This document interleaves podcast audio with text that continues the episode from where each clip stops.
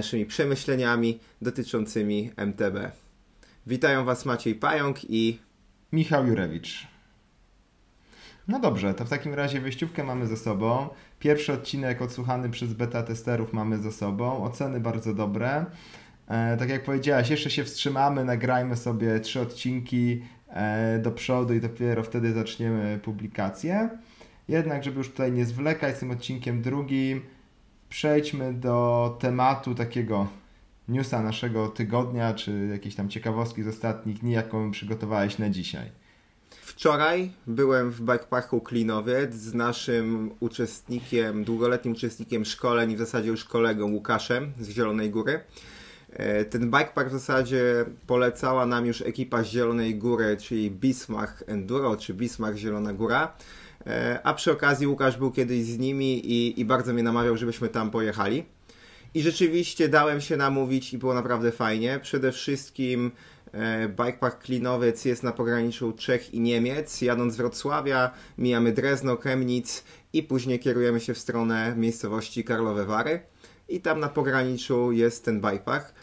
E, dobra kanapa, ale przede wszystkim ciekawe trasy, bo cztery różne trasy, przede wszystkim długie. W końcu można pojechać na e, bikepark i nie jechać krócej bikeparkiem, trasą rowerową niż wjeżdżać wyciągiem. To jest pierwszy plus. Drugi, jest to jeden z niewielu bikeparków, który znam, gdzie była więcej niż jedna łatwa trasa przy wyciągu, co wróży moim zdaniem wielki sukces temu bikeparkowi, bo cały czas wszyscy budowlańcy e, zapominają o tym, żeby przy bikeparku zrobić po prostu łatwe trasy dla szerokiego grona. Jedna trasa jest stricte taka chodnikowa, gładka, e, przypominająca trochę taki no, nudniejsze odcinki single tracka pod frekiem. Druga trasa czerwona i trzecia trasa czarna to jest coś jak ala Superflow, czyli już ciekawe nachylenie, które dobrze ciągnie, co chwilę coś się dzieje, bandy, zakręty z profilem, bez profilu, co chwilę garby i jakieś miejsca do skakania. Ostatnia trasa pomarańczowa to jest taka typowa pucharówka DH, na której już naprawdę cały czas smaży się heble, jest bardzo stroma, ale o dziwo podobała mi się o tyle, że były naprawdę wyzwania przejechać po jakichś dużych rock gardenach, w jakieś sekcje techniczne tam pokleić ze sobą, więc naprawdę bardzo pozytywnie odbieram ten bikepark i myślę, że mogę go każdemu polecić. Myślę, że to jest taka, taki wyjazd do tego klinowca na jeden dzień, bo po jednym dniu jesteśmy tam w stanie wszystko objechać. Chociaż z tego, co e, rozmawialiśmy nawet wczoraj, mówiłeś, że tam w okolicy jest znowu dużo różnych ciekawych tras, takich no, naturalnych szlaków, więc to pewnie jeszcze można było połączyć sobie wycieczkę tego klinowca i eksplorację tras wokół tego bikeparku. Okej, okay, tam y, tak Cię jeszcze zapytam. Y, Czyli jak mówiłeś, ta najłatwiejsza trasa jest trochę taka chodnikowa, trochę jak, jak, jak najłatwiejsze odcinki single tracków pod Smrekiem, czy tak jak e, na przykład Gozdno e, w kaczawskich ścieżkach. Pytanie o te dwie następne trasy, to one bardziej charakterem rzeczywiście jak Superflow, czy bardziej przykład jak Hejnicki Chrzebięć i, i Zajęcznik? Nie, to bardziej jak Superflow. Bardziej jak Superflow, bo jak już są bandy, to są dużo wyraźniejsze. Oczywiście możemy się tam trochę czepiać o jakieś rzeczy, ale mm, odwrócenia, nachylenia głębsze, dużo miejsc do pompowania. Początek czerwonej, parę chyba pierwszych sekcji jest takich, że jak się jedzie naprawdę szybko, no to cały czas jest y, przysiad, powstań, przysiad, powstań, cały czas bardzo aktywnie trzeba jechać, jeżeli chcemy jechać z jakkolwiek sensowną prędkością. Czyli tak bardziej bikeparkowo, no zresztą jak to na bikepark przystało. No brzmi bardzo, bardzo interesująco. Myślę, że się na pewno tam, e, tam, tam wybiorę w też najbliższym czasie, jak to tak dobrze się zapowiada. Szczególnie, że tak jak mówiłeś, ja znam tam te strony, e, a dokładnie to Bożidar, który jest wioską obok tego Klinowca, gdzie ładnych parę lat temu, hmm, kiedy to było? No to było powiedzmy 2009, 2010 czyli no już prawie dekadę, prawie dekadę temu. Byłem tam na zlocie czeskiego forum, takiego enduro freeride'u e, i tam jeździliśmy przez trzy dni po trasach takich kopanych przez miejscową ekipę ścieżkach różnych w okolicy. Mieli tego całe mnóstwo, bo trzy dni jeździliśmy codziennie po, po różnej trasie i naprawdę te trasy były bardzo, bardzo, bardzo fajne. Wtedy jak dla mnie mega konkretne, mega hardkorowe. Teraz podejrzewam, że byłoby trochę inne wrażenie, no ale podejrzewam, że te trasy, no co najmniej tyle samo ich pewnie nadal jest, jak nie, jak nie jeszcze więcej, no bo coraz więcej osób jeździ na rowerach górskich, więc podejrzewam, że połączenie go klinowca z eksploracją okolicznych ścieżek, może tam zagadaniem do miejscowej ekipy, może być bardzo, bardzo dobrym pomysłem, rzeczywiście tam nawet przyjechać na więcej, z jedną uwagą, żeby omijać koniecznie Rabenberg, który też jest, e, który też jest obok. Co prawda od, od, momentu, kiedy tam byliśmy z Agnieszką, też już trochę czasu minęło, no ale szczerze mówiąc, no nie ryzykowałbym jazdy tam drugi raz. Okej, okay, no Łukasz był w tym Rabenbergu chyba niedawno, w tym roku albo w zeszłym i potwierdza w 100% Twoje spostrzeżenia, że zupełnie nie warto tam jechać, że oprócz mm, ładnie E, wykonanych map, dobrego marketingu, to nic innego tam im nie wyszło, jeśli chodzi o trasy. Okej, okay, czyli podsumowując, Klinowiec jak najbardziej tak. Ile w skali od 1 do 10? O, trudne pytanie. A na ile ocenialiśmy Elstrę? Elstrę, Elstrę dałbym dobrą dziewiątkę. To temu spokojnie myślę, że mógłbym dać ósemkę, no jakby na pewno nie jest to aż tak dopracowane jak Elstra, ale no przede wszystkim chociażby długością zjazdów to wygrywa, tym, że rzeczywiście można jechać tam e, z dziećmi, no bo do Elstry na Flowline, który jest i tak najłatwiejszy, to takie no dzieciaki w cudzysłowie na biegówkach no nie zabierzesz, a tam na tą niebieską trasę długą, 12-kilometrową z góry można wziąć naprawdę początkujących riderów i więc, więc spokojnie ta ósemka się należy. No, szczególnie, że ja bym jeszcze dodał, że te okolice e, po tych ścieżkach górskich też mają potencjał jak najbardziej na dobrą ósemkę, dziewiątkę, więc e, zdecydowanie robi się z tego bardzo fajna miejscowa do, e, do pojechania, więc jak najbardziej polecamy. To kończąc tylko, w L3 rzeczywiście jeszcze dużo lepsza nawierzchnia, bo robili to na gruncie mineralnym, na glinie, więc po prostu jest w L3 jest twardo, bardzo przyczepnie. Tam taki, taki no Y, widocznie jest taki luźny gryz, jak miejscami czasem był na single trackach pod smrekiem. Szczerze mówiąc, ani razu nie poczułem, żeby przeszkadzało mi to w, jakby w trzymaniu przyczepności, ale jednak widać go i gdzieś to w głowie siedzi, nie? No tak, ale widać też, że najnowsze odcinki są robione już na mineralce, bo, bo tam widać jakby różnice między odcinkami, które chociażby powstawały w latach ubiegłych, a dobudowany kawałek czarnej trasy w tym roku. Też należy pamiętać, że jeśli chodzi o ten taki najgrubszy tłuczeń e, wychodzący spod spodu, tak jak to była to plaga na singlach w Świeradowie kilka lat temu, teraz całe szczęście ten etap mamy już e, za sobą, e, to też było tak, że osobiście mi też to najmniej przeszkadzało, ale jak na przykład robiliśmy szkolenia, czy na przykład jakieś bardziej początkujące osoby nas, nas mijały, czy nawet gdzieś, gdzieś samemu się mijało, czy widziało na singlach, no to dla tych osób był to duży, duży problem wtedy, więc o ile dla nas na przykład trochę tego luźnego grysu e, nie jest, nie jest problemem, to na pewno może być to coś, co trochę będzie pogarszać wrażenia z jazdy. No ale z tego co mówisz, to bardzo dobrze, że w końcu idą po rozum do głowy i rezygnują e, z zasypywania ścieżek kruszyłem. Dokładnie tak. No, myślę, że klinowiec możemy już zostawić. Dokładnie, ale możemy dzięki temu bardzo płynnie przejść do naszego e, tematu odcinka. E, pierwszego z zaplanowanych dwóch, jakim jest przewożenie roweru. No bo rozumiem, że byłeś tam z rowerem, pewnie nie wypożyczałeś na miejscu, więc jakoś go tam przewiozłeś, e, ten, ten rower zabrałeś ze sobą. Pytanie, w jaki sposób to, w jaki sposób to zrobiłeś i dlaczego tak? Okej, okay, no rzeczywiście, bo mm, przede wszystkim jechałem z Łukaszem, Łukasz jechał z Zielonej Góry, umówiliśmy się w Zgorzelcu, tak żeby później pojechać już ze Zgorzelca do tego bikeparku E, jednym samochodem. Mieliśmy do wyboru dwa samochody. E, mojego Chryslera Town Country, czyli dużego vana i Audi A6, świeże kombi też, czyli też spory samochód w takiej no e, do, do typowego użytku i, i, i, poruszania się. Wybraliśmy jednak mój samochód z jednego podstawowego powodu. Uznaliśmy, że najszybszy przepak zrobimy po prostu między samochodami. Otworzyliśmy klapę, wrzuciliśmy drugi rower do środka e, ze zdjętym jednym kołem, bo i tak Łukasz przywoził ten swój rower ze zdjętym kołem w swoim samochodzie. Mój rower był cały.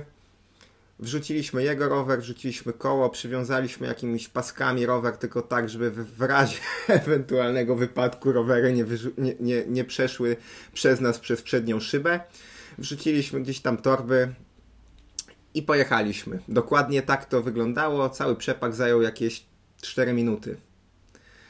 Okej, okay, czyli z tego, co, z tego co rozumiem, e, przeszedłeś na jasną stronę mocy, czyli wożenie roweru w środku, czemu się opierałeś bardzo e, długie lata wcześniej. No ale jak to e, się w końcu skończyło, dołączyłeś do International Vanners Guild, czyli każdy, kto działa trochę dłużej w biznesie rowerowym, musi w końcu skończyć z vanem. Na początku z vanem, a potem mieszkając w vanie. No ja już ten, ten etap mam już długie lata za sobą, no ale teraz widać, że ty rozpocząłeś tego typu tradycje. Y, I tak i nie, bo w zeszły wtorek, y, wykorzystując właśnie duże możliwości vana, przyjechałem w 6 osób z sześcioma rowerami, no już ciężko było je upchnąć wszystkie w środku. E, cztery rowery wrzuciłem na dach, dwa rowery do środka, sześć osób do środka razem ze mną. E, ale no, rzeczywiście, długo opierałem się przed wożeniem roweru w środku i dalej tak naprawdę mam cały czas mieszane uczucia, bo w swojej karierze rowerowo-samochodowej miałem parę różnych samochodów. Zaczynałem w zasadzie też od sporego kombi, od Mercedesa, gdzie wo rower woziłem tylko i wyłącznie w środku i denerwowała mnie jedna podstawowa rzecz y, w tym przewożeniu roweru w środku, czyli wieczny brud w środku w samochodzie, na tapicerce, y, albo konieczność właśnie zabezpieczania tego co chwilę jakimiś, nie wiem, kocami, różnymi dywanami i tak dalej, żeby w środku tego nie było. Finalnie i tak w tym Mercedesie pamiętam, że miałem po prostu zawsze 3 cm błota z tyłu na rozłożonych siedzeniach i, i, i nie umiałem tego opanować. Potem jak zmieniłem samochód, to rzeczywiście przerzuciłem się na wożenie roweru na dachu. I też głównie z powodu tego, że denerwowało mnie syf w środku, który, którego nie, chciałem, nie chciało mi się cały czas sprzątać.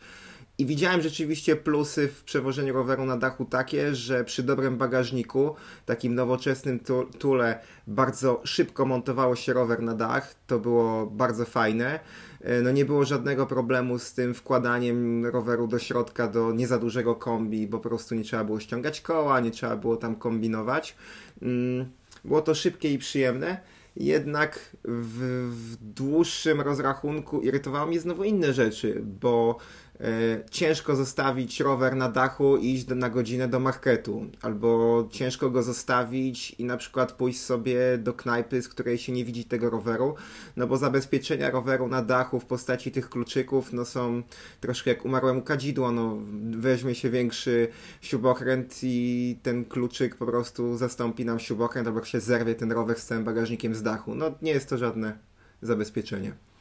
No a propos tych kluczyków, to ja pamiętam taką sytuację, jak dawno, dawno temu jeszcze zanim się tak naprawdę, no zanim sam miałem prawo jazdy, to jeździ, byliśmy gdzieś na Słowacji, pojechaliśmy na wyjazd rowerowy, pojechałem ja z ojcem e, i gdzieś w pewnym momencie zgubiliśmy kluczyk do takiego bagażnika, e, bagażnika Tule się zastanawialiśmy, co z tym faktem zrobić. Zastanawialiśmy się przez jakąś minutę, bo wzięliśmy po prostu śrubokręt z bagażnika i zwykłym śrubokrętem przekręciliśmy ten kluczyk w 3 sekundy, więc szczerze mówiąc jest to takie zabezpieczenie typowo katalogowe, które absolutnie nic, nic nie daje, no bo włamanie się po swój własny rower, no tak jak mówiłem, zajęło parę sekund sekund.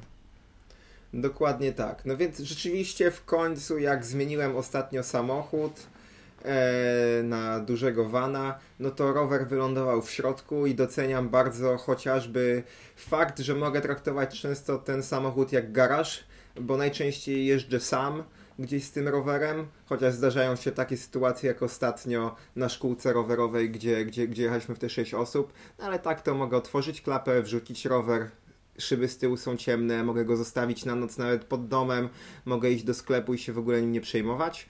A sposób y, tego znienawidzonego brudu w przypadku tego samochodu załatwiłem taką płachtą dywanika samochodowego z kastoramy, który ma po prostu 2 na 3 metry, rozłożona jest taka wanna podpięta pod jakieś tam różne elementy przy podsufitce. No i po prostu wrzucam ten rower na, na, na ten dywan, potem dywan mogę po prostu wytrzepać yy, po wyjęciu z samochodu. No i tym razem sobie tak to yy, rozwiązałem, tą sprawę. No jeśli chodzi o, o kwestię brudu, to też zmieniając dawno, dawno temu e, starego Asterixa na e, pierwszego mojego Voyagera.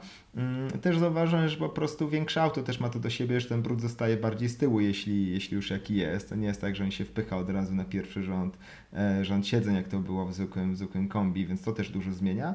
Poza tym no ja ten problem rozwiązuję, że no nie jeżdżę właściwie wtedy, kiedy rower może się ubrudzić, a jak już to po prostu zmiotka E, jak już są jakieś wyjątkowe sytuacje, bo nie wiem, bo jakiś wyjazd, bo, bo, bo szkolenie, bo coś tam i jednak rzeczywiście trzeba pojeździć na tym rowerze gdzieś dojeżdżając autem w syfiatych warunkach, no to wtedy zmiotka, która zawsze mieszka w kieszeni drzwi, plus ewentualnie myjka ciśnieniowa taka do opryskiwania kwiatków załatwia, załatwia temat w zupełności, więc tak naprawdę e, staram się zawsze utrzymać rower czysty. Nie dlatego, że w ogóle wożę go samochodem, bo to tak naprawdę już jest tam wtórne. Po prostu bardzo nie lubię mieć brudnego roweru tak czy siak, nawet jak nigdzie nim e, nie, nigdzie go nie muszę dotykać, przekładać czy przewozić, więc to po prostu ten problem nie jest aż takim wielkim problemem dla, dla mnie. Ja zacząłem rzeczywiście wozić rower w środku z tych samych powodów, o których wcześniej wspomniałeś, czyli przede wszystkim, że można sobie spokojnie wyjść do knajpy, do sklepu i się nie przejmować, że rower gdzieś tam jest na, na bagażniku.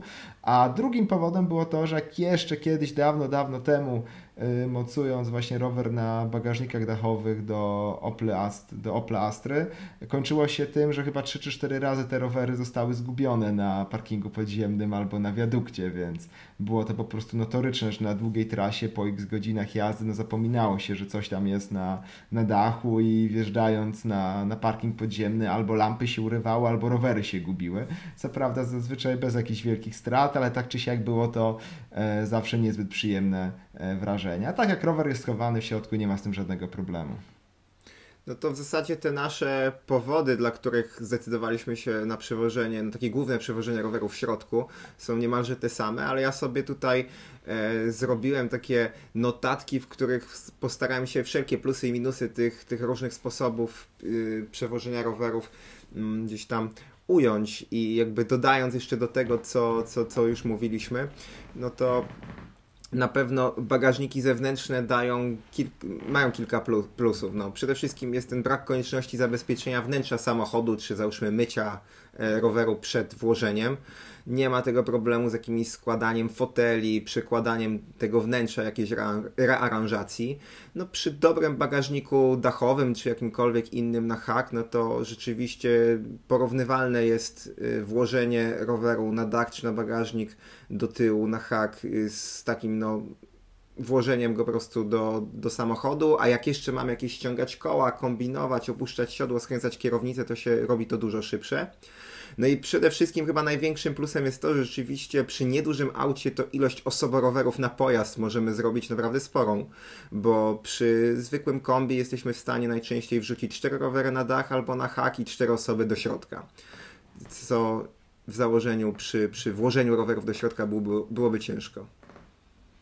Mm, ja tutaj od razu tak naprawdę dodam, że yy Trudno jest tak naprawdę tutaj mówić o przewożeniu roweru w środku i ewentualnych zaletach przewożenia roweru w środku, jak się nie ma odpowiedniego samochodu do przewożenia roweru w środku, no bo no nie oszukujmy się, nawet w takim normalnym kombi typu no, tak jak no, jakie kombi ja miałem doświadczenia. No, Opel Astra, który i tak był gigantyczny w porównaniu do 850, do Volvo 850, które rozważałem przed kupnem e, Voyagera, bo to były takie lata, że się takie fury rozważało. E, no ale tak naprawdę przewożenie roweru w środku ma tylko i wyłącznie sens z vanem i to z największym vanem na rynku, no, czyli, czyli z Grand Voyagerem, bo już tak naprawdę jakiś trochę mniejszy E, już, już byłby problem, bo tam jest akurat tej wysokości, akurat tej szerokości, że ten rower wchodzi po prostu no, nawet pionowo, pod bok, bez problemu, nadal się prowadzi jak zwykła osobówka ten samochód. No przewożenie, nie wiem, no roweru w środku w Civicu, no już takie piękne nie jest, no chyba coś, coś o tym wiesz.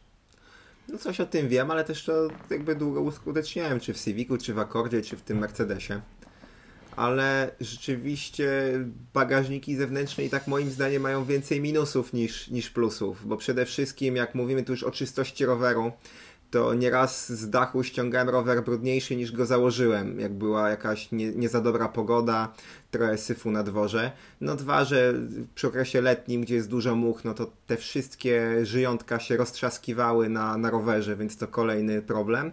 Trzecia rzecz to jak jedziemy szybko, jest wilgoć czy, czy deszcz, to tak naprawdę ten rower przez całą trasę jest trochę tak jak na takiej myjce ciśnieniowej, gdzie, gdzie, gdzie nam ten wpycha ten brud, wilgoć gdzieś tam w różnego rodzaju zakamachki, co też nie jest dobre. E, no i przede wszystkim wszelkiego rodzaju osoby niskie czy drobne, które no nie mają po prostu dużej siły fizycznej, to wkładanie gdziekolwiek tych rowerów na dach jest po prostu bardzo upierdliwe i w zasadzie najczęściej mm, no niewykonalne dla nich. Więc tutaj jeszcze takie widzę minusy, które znowu przewożeniem roweru w środku, w dużym aucie e, zupełnie nie istnieją, chociaż tutaj to chyba FCA powinno nam jakiś tego dopłacić za product placement Voyagera, bo to... A to na pewno to jest tak tym, jak, jak w tym moim powiedzeniu, że się zawsze śmieję, że wybierając samochód, to tak naprawdę wybieram tylko i wyłącznie kolor, bo model, silnik i tak, i tak już y, tak naprawdę znam, więc y, zawsze zmieniając po prostu samochód, to jest zawsze Chrysler y, Grand Voyager lub bliźniaczy model, e, najnowszy na jakim mnie stać i z największym benzynowym silnikiem. No dziękuję, dziękuję, do widzenia. No po prostu nie ma, nie ma innego wyboru na rynku. E, co chyba też możesz coś o tym powiedzieć. No tak, dokładnie. Jak szukałem samochodu, to się długo broniłem przed Voyagerem, a finalnie udało się, okazało się, że i tak nic innego nie jestem w stanie kupić, no. więc e, coś, co by, nic innego, co by mnie zadawalało, więc, więc tak to dokładnie było. Jeśli chodzi o przewożenie jeszcze roweru, to tak naprawdę jedyne co, to od x lat, już mam trzeci samochód, się z, zawsze sobie planuję, że może sobie kupić jakiś taki minimalistyczny mm, bagażnik, na przykład przystawkowy na tylną klapę, albo może taki na hak, jak ma, jak ma Tymoch, tylko że haku nie mam, więc musiałbym jeszcze hak do tego dokupić, tak żeby w razie czego, jakby była jakaś e, konieczność e, przewożenia tego roweru na zewnątrz, bo jest jakiś totalny syf czy coś i tak dalej, to żeby była taka możliwość takiego przewiezienia gdzieś na, na, na krótkiej trasie i te bagażniki przystawkowe naprawdę fajnie fajnie wyglądają w materiałach marketingowych i, i przede wszystkim nie trzeba wozić jakiegoś żelastwa na dachu cały czas, którego się używa raz na rok. E, no ale szczerze mówiąc, no po prostu jeszcze nigdy nie miałem sytuacji, która by mnie zmobilizowała do tego, żeby wydać jednak ten pieniądz na, na coś, co się użyje być może raz w roku, być może wcale, więc tak naprawdę jest to jakaś tam, jakaś tam opcja, która zawsze jest z tyłu głowy, ale tak naprawdę nigdy nie zrealizowana i wygląda na to, że nie będzie zrealizowana. Chociaż te minimalistyczne bagażniki, takie te, te, te przystawki na tylną klapę naprawdę wyglądają bardzo, bardzo ciekawie. Okej, okay, a masz jakieś typ, tipy y, wskazówki na przewożenie roweru w środku, to znaczy takie, które ty stosujesz, może jakieś specjalne sposoby wkładania roweru, a może jakiś właśnie, nie wiem, sposób na ściąganie odpowiednich elementów z roweru, jakich jest ich więcej, już niezależnie od wielkości auta, no co, co robić? Masz jakieś? Udało ci Trudno coś wypracować przez te lata? Trudno powiedzieć, że niezależnie od wielkości auta, bo to jednak jest bardzo mocno powiązane z wielkością, z wielkością auta. E, I tak, udało mi się wypracować. Mam właściwie dwa typy. Dwa typy, jak się ma auto wysokie. Wysokie, czyli takie na przykład właśnie co najmniej jak, e, jak Grand Voyager, czyli coś, co w ogóle po tylu latach jeżdżenia tym Grand Voyagerem dopiero ostatnio zacząłem uskuteczniać, czyli rower pionowo, tylne koła są przy samej krawędzi podłogi i bocznej ściany, znaczy koła po prostu są przy samej krawędzi bocznej ściany i podłogi. E, rower jest tak lekko pochylony do środka i sklinowany o podsufitkę jedną stroną kierownicą. Tam właściwie siedzi zupełnie, zupełnie zablokowany, więc no, tylko można go delikatnie jakimś ekspanderem przyłapać do jakiegoś tam ucha e, przy tylnej klapie, tak tak o, żeby gdzieś tam w razie jakiegoś wypadku nie, nie odleciał. E, wchodzi rower cały, bez ściągania niczego. Wchodzą tak dwa rowery, jeden na jedną stronę, drugi na drugą stronę, zupełnie bezkolizyjnie, co jest super. A jednocześnie jest tyle miejsca po prostu w środku między tymi rowerami, że nie ma żadnego problemu, żeby w ogóle dwie osoby spały pomiędzy tymi rowerami z całymi gratami, bo te rowery, za, można za te rowery włożyć wszystkie graty na boki, więc nawet nie trzeba gratów przerzucać na, e, na pierwszy rząd, jak się gdzieś kima w aucie. I to tak naprawdę, jeśli chodzi o podróżowanie w dwie osoby z dwoma rowerami, jest najlepszym e, z tego, co wypracowałem, z moich sposobów na, na, na przewożenie roweru. No bo po prostu mogą sobie te rowery tam być zupełnie bezkolizyjne, ze spaniem, z bagażem, e, ze wszystkim i przy tym jest to bardzo, bardzo e, stabilne. Nawet na jakąś krótką trasę, jak jeden, jak nie wiem, jeden w rower wkładam, czy czasami właśnie wkładam w ten sposób, bo jest to najbardziej stabilne umiejscowienie roweru, jakie, jakie znalazłem.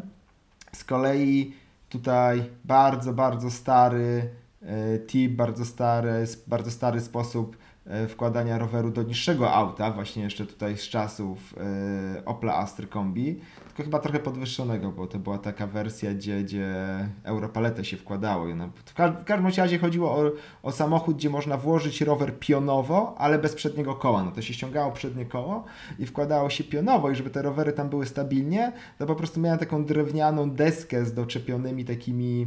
Mm, klockami drewnianymi, przez które przełożyłem oś z piasty i po prostu się montowało no po prostu widelec, tak jak, do, tak jak przednie koło do widelca do tych, do tych mocowań. No i to powodowało, że w względnie po prostu małym, małym autku można było tam przewieźć chyba wtedy trzy rowery na, na, na pionowo po prostu mocując i to było po prostu bardzo stabilne i szybkie, bo też po prostu się tam wkładało, mocowało, więc poświęcając czas na przygotowanie sobie zupełnie samemu takiej e, deski z mocowaniami, potem można było bardzo mocno ten czas oszczędzać przy wkładaniu i wyciąganiu, chociaż oczywiście no, było to nie, o tyle niepraktyczne, że trzeba było ściągać to, e, to po prostu przednie koło. I może jeszcze jeden sposób, który ostatnio stosuję dużo rzadziej, bo rzadziej jeżdżę większą ilością, większą ekipą gdzieś na, na trasy, no ale jak się jeździło w cztery osoby i cztery rowery, czyli cztery osoby rowery trzeba było zapakować, to nadal zosta zostawało się przy opcji pakowania wszystkiego do środka, nic, nic na dach. I wtedy po prostu no, trzeba było ściągać z tych rowerów zarówno przednie i tylne koło, no ale właśnie w Grand Voyagerze, Voyagerze wchodzą wtedy te rowery w poprzek, więc po prostu za drugim rzędem siedzeń e, dawało się cztery rowery w poprzek, potem reszta gratów i tak można było sobie jechać. I potem jak wychodziły cztery osoby, cztery osoby rowery z vana, to na zagranicznych zagranicznych konferencjach zawsze wszystkim kopara opadała, jak to się wszystko pomieściło, ale tak naprawdę pomieściło się bez najmniejszego problemu, chociaż było to trochę niepraktyczne, e, bo trzeba było ściągać przednie, tylne koło. No i oczywiście przy zwykłych takich plebejskich rowerach z łańcuchem jest to tyle upierdliwe, że ten łańcuch tam zawsze napęd jest trochę brudny, ale no u mnie i u Agnieszki to nie występuje.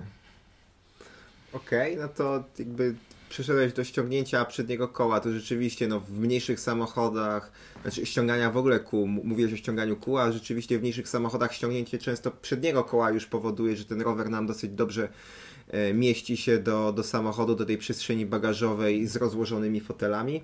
Tutaj jeszcze ja mam taki tip, no, że mm, to czasem na szkoleniach widać, żeby kłaść e, rower napędem do góry, bo w tych właśnie, jak ty to nazwałeś, plebejskich rowerach, czyli na, na tych rowerach, na których wszyscy jeżdżą, e, z przerzutkami zwykłymi, no bardzo łatwo jest w trakcie transportu właśnie no, skrzywić hak przerzutki czy samą przerzutkę, jak ten rower nam się odbija i cały czas gdzieś tam e, ta przerzutka dotyka podłogi bagażnika. E, ale widziałem jeszcze u naszego kolegi Romka Kwaśnego, z którym prowadzimy szkolenia w Bielsku, e, jedną fajną opcję. On też najczęściej przewozi rower w środku, jak jedzie sam z rowerem i on znowu chyba ściąga przednie koło i wrzuca ten rower bez przedniego koła do takiej wielkiej płóciennej torby. I po prostu się w ogóle nie przejmuje myciem tego roweru jeszcze przed włożeniem, tylko cały brud zostaje w torbie. I są to torby takie bardzo podobne w wyglądzie do tego, z czym zdarzyło nam się podróżować samolotem. I myślę, że możemy przejść teraz do przewożenia e, roweru właśnie samolotem na dalsze eskapady, no chyba, że ty jeszcze do samochodów masz jakieś kolejne uwagi. Jeżeli nie, to myślę, że to jest dobry moment. Ogólnie, ogólnie rzecz biorąc to jest tak, że myślę, też się zgadzam, że nie ma sensu już kontynuować tego tematu przewożenia roweru samochodem, a bardzo chętnie przejdę i zapoczątkuję tutaj temat przewożenia roweru samolotem. Mm, ponieważ trochę mam z tym, trochę mam z tym doświadczenia. Nie, żebym jakoś tam bardzo dużo e, latał rowerem, e, latał samolotem z rowerem, no ale czasami się, się zdarza i tak naprawdę pierwsza tego typu podróż, którą tam miałem 5-6 lat temu do, e, do Izraela, uwarunkowała tak naprawdę sposób przewożenia tych rowerów, kto, który już e, u mnie pozostał. I skończyło się wtedy przewożenie roweru w miękkiej, takiej nylonowej torbie, e, którą e, szyłem, szyliśmy z Agnieszką sami z takiego najtańszego, najtańszej takiej podrabianej kordury, jak na takie plecaki do, do, do szkoły właśnie najtańsze śmierdzące. Trzeba było uszyć szybko, tanio, dużą torbę, tak żeby rower po prostu tam sobie E, wszedł razem z całym bagażem. Bo dlaczego nie kupiliśmy żadnych profesjonalnych toreb, jakichś Evoka czy jakichś innych takich wielkich, e, wielgachnych kufrów? Tak naprawdę z dwóch powodów. ponieważ ten e, kufer e, Evoka, czy tam innych firm też, to kojarzy mi się z tym takim kredensem, który jest w tym pokoju, w którym jak przyjeżdżasz do mnie, e, w tym u mnie w domu w pokoju gościnnym, że jak przyjeżdżasz do mnie, to mieszkasz w tym pokoju, jest taki ogromniasty kredens, który uchodźcy z Festum Breslau e, tuż przed końcem wojny przywieźli do tego domu. Jak go przywieźli w tym 45, to tak został, bo po prostu on jest niemobilny. To jest bardzo fajny kredens, bardzo fajnie tam można trzymać sobie jakieś kryształowe szkło w środku. Nic temu, nic temu szkłu się nie stanie, tym talerzom, filiżankom, kieliszkom i tak dalej ale obsługa tego kredensu z tych ciężkich szuflad, ciężkich, ciężkich szaf, e, czy już nie daj Boże przenoszenie go na drugą stronę pokoju, jak trzeba wyremontować, bo wynieść go z tego pokoju chyba w ogóle nie da rady, nikt nie, nikt nie wie jak go w ogóle tam włożyli do tego pokoju. E, no jest po prostu skrajnie niepraktyczne we wszystkim tym, poza przechowywaniem rzeczy, bo już nawet wkładanie i wyciąganie tych rzeczy jest nie, niepraktyczne. I dokładnie tak trochę jest z tymi torbami Evoka, według mnie, no bo torba jest super, jak już rower jest tam w środku, to też super, on sobie tam mieszka bardzo bezpiecznie. No ale co z tego, skoro jest to potem kolejna zawali droga i tak naprawdę nie da rady się za bardzo przemieścić na rowerze po wyciągnięciu już tego e, roweru z tego kufra, więc jest potrzebna taryfa, jakiś e, dodatkowy transport, więc tak naprawdę zabija to całą mobilność e, jazdy gdzieś z rowerem, bo jak już gdzieś wyjdę z tego samolotu z tym rowerem, to już naprawdę chciałbym wsiąść na ten rower i sobie gdzieś tam dalej pojechać. I dlatego trzeba było kombinować z jakąś mniejszą torbą, która po wyciągnięciu roweru będzie nadal spokojnie do przewożenia w plecaku, na ramię, na kierownicy i tak dalej. No to był pierwszy powód. Drugi powód, dlaczego się zdecydowałem na szycie samemu miękkich, e, miękkich toreb do przewożenia roweru samolotem, było to, że trzeba było ciąć koszty biletów lotniczych. I po prostu trzeba było jak najwięcej gratów zapakować E, do tej torby z rowerem, żeby to poszło wszystko w ramach jednej opłaty e, za sprzęt sportowy, gdzie ten limit e, jest, jest wtedy całkiem spory, bo z tego co pamiętam to wizirem, gdzie leciało się, jak leciałem pierwszy raz to było 32 kg, rower tam waży no 15 około, no to można było jeszcze ponad drugie tyle dorzucić wszystkich gratów i nie dokupować kolejnego bagażu, co było bardzo istotne. No i w takich tych wszystkich oficjalnych torbach rowerowych nie ma tam miejsca, bo to miejsce zajmują jakieś gąbki i takie rzeczy, żeby ten rower się tam był, był absolutnie zabezpieczony. E, więc e, taka miękka torba też pozwalała dopakować, dopakować, dopakować rzeczy i, i pojechać. Co zresztą pamiętasz, że jak leciliśmy ostatnio do Izraela, to się udało zapakować dwa rowery, jedną torbę i, i, i spokojnie, i spokojnie pojechały. No tak, Więc... dokładnie rzecz ujmując, to zapakowaliśmy trzy rowery po prostu w dwie torby. I jeszcze jakieś tam nasze plecaki, kaski, buty i inne tego typu rzeczy, więc rzeczywiście to też było dobre do, do, do cięcia kosztów tego, tego wyjazdu. No tak, często też, też ludzie, nie wiem, jak o tym wspominam, e, nawet uczestniczy szkoleń, jak coś tam rozmawiamy o takich tematach, pytają, czy się nie boję, że się, e, że się coś stanie rowerowi, że tam, nie wiem, go obtłuczą, zepsuje się czy coś. No, bez przesady, no. Ten, ten, ten rower naprawdę ma ze mną wytrzymać w ciężkim terenie. Tak by mu była w stanie zaszkodzić podróż w luku bagażowym samolotu, to znaczy, że byłby skrajnie niebezpieczny dla mnie do jazdy i zupełnie niegodny jazdy na nim. Więc po prostu sprzęt musi być taki w przypadku rowerów górskich, że naprawdę musi wytrzymać dużo większe katowanie niż, niż kilka godzin e, w luku bagażowym. Więc tutaj się tego zupełnie nie obawiam, że coś się temu rowerowi stanie, bo tak naprawdę nie ma, nie ma szans, żeby się, żeby się coś, e, coś poważnego stało. Jedyną rzecz, wkładam z takiej miękkiej torby, jaką robię, to rzeczywiście ściągam tarcze hamulcowe z, e, z kół. Tak, pewnie nie jest to konieczne, ale, ale można uniknąć po prostu przykrej niespodzianki jakichś pogiętych, pogiętych tarcz. E, no i właściwie to tyle, jeśli chodzi o moje przygotowania rowerów włożenia do środka. No oczywiście koła są wtedy ściągnięte. No to tak, koła są ściągnięte, ale to jeszcze jedną rzecz robimy. W miejsce osi wkładamy i z przodu i z tyłu takie rozpuchki, bo to jest rzeczywiście jedna rzecz, która może się zepsuć, bo ile ja też bym się w ogóle nie, nie, nie martwił o ramę, o jakieś tam, nie wiem, golenie dolne czy górne, że coś się tam przyciśnie, no bo to ma być rzeczywiście mocne, no to jakby już przy nawet transporcie w kartonie amortyzatora, jeżeli to nie jest zabezpieczone, da się tam go przygnieść i na przykład go zgiąć. No więc to jeszcze robimy, bo to pamiętam z wyjazdu. No i ja w swoim plebejskim rowerze jeszcze ściągałem cały hak z przerzutką i, i przyklejałem go um, przyklejałem go taśmą tak między um, no w tylny trójkąt, w miejsce tak naprawdę włożenia koła, czyli gdzieś tam do osi, tak żeby sobie ten hak się z przerzutką nie zgiął. No to są takie dwa podstaw, dwie podstawowe rzeczy, o których powiedzieliśmy, plus ta przerzutka, jeżeli ją mamy. I to A, chyba no jeszcze jedna- więcej.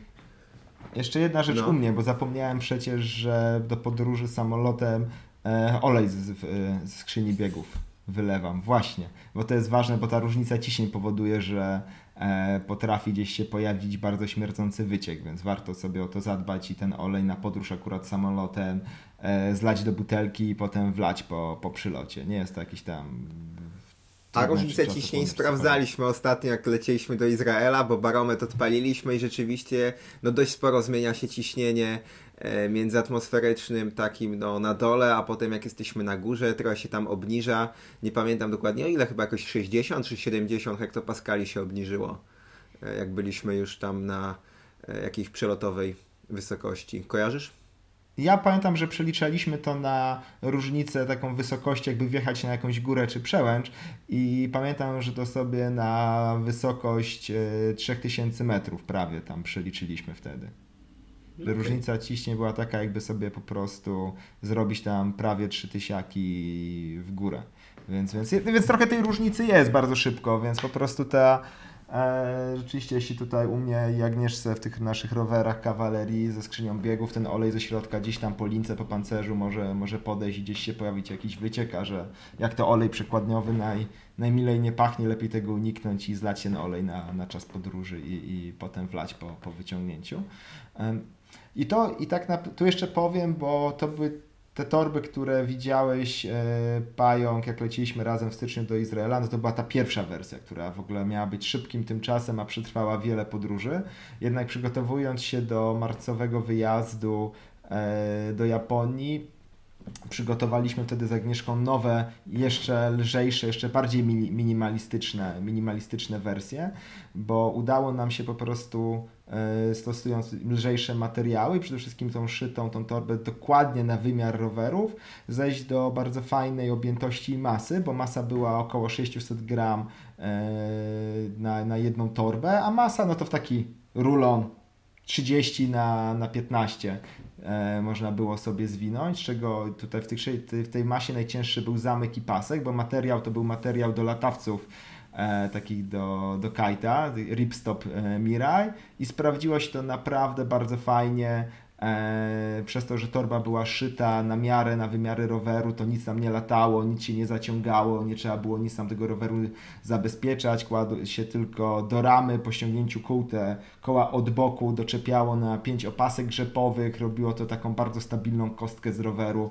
To wszystko w tej torbie było bardzo bardzo, bardzo stabilne. I jeśli chodzi o stabilne przynoszenie tego roweru w torbie, żeby ten rower tam się w środku nie kolibał, trykiem było to, że ten pasek do noszenia potem na ramieniu był zamontowany nie do torby, tak jakby takie no, naj, najzwyklejsze podejście wskazywało, tylko bezpośrednio do roweru, czyli po prostu e, jeden, jeden pasek, za mo- jeden, jedna, jeden koniec paska trzymał za mostek, druga część za siodło i ten rower tak był fajnie wtedy wyważony, dobrze się, dobrze się nosiło i nie było żadnych też obciążeń na torbie, więc ta torba się tam nie rozrywała, nie pruła e, i sprawdziło się to naprawdę, naprawdę świetnie podczas tych trzech tygodni w Japonii, szczególnie, że to nie była tylko kwestia przylotu i odlotu, tylko z powodu przepisów e, w kolejach japońskich rower trzeba mieć zawsze rozłożony i zapakowany w torbie na stacji kolejowej w pociągu, więc e, ponieważ tylko, że prawie zawsze dojeżdżaliśmy gdzieś pociągiem e, na te wyjazdy rowerowe, to praktycznie codziennie ten rower był co najmniej dwa razy wkładany i wyciągany z tej, z tej torby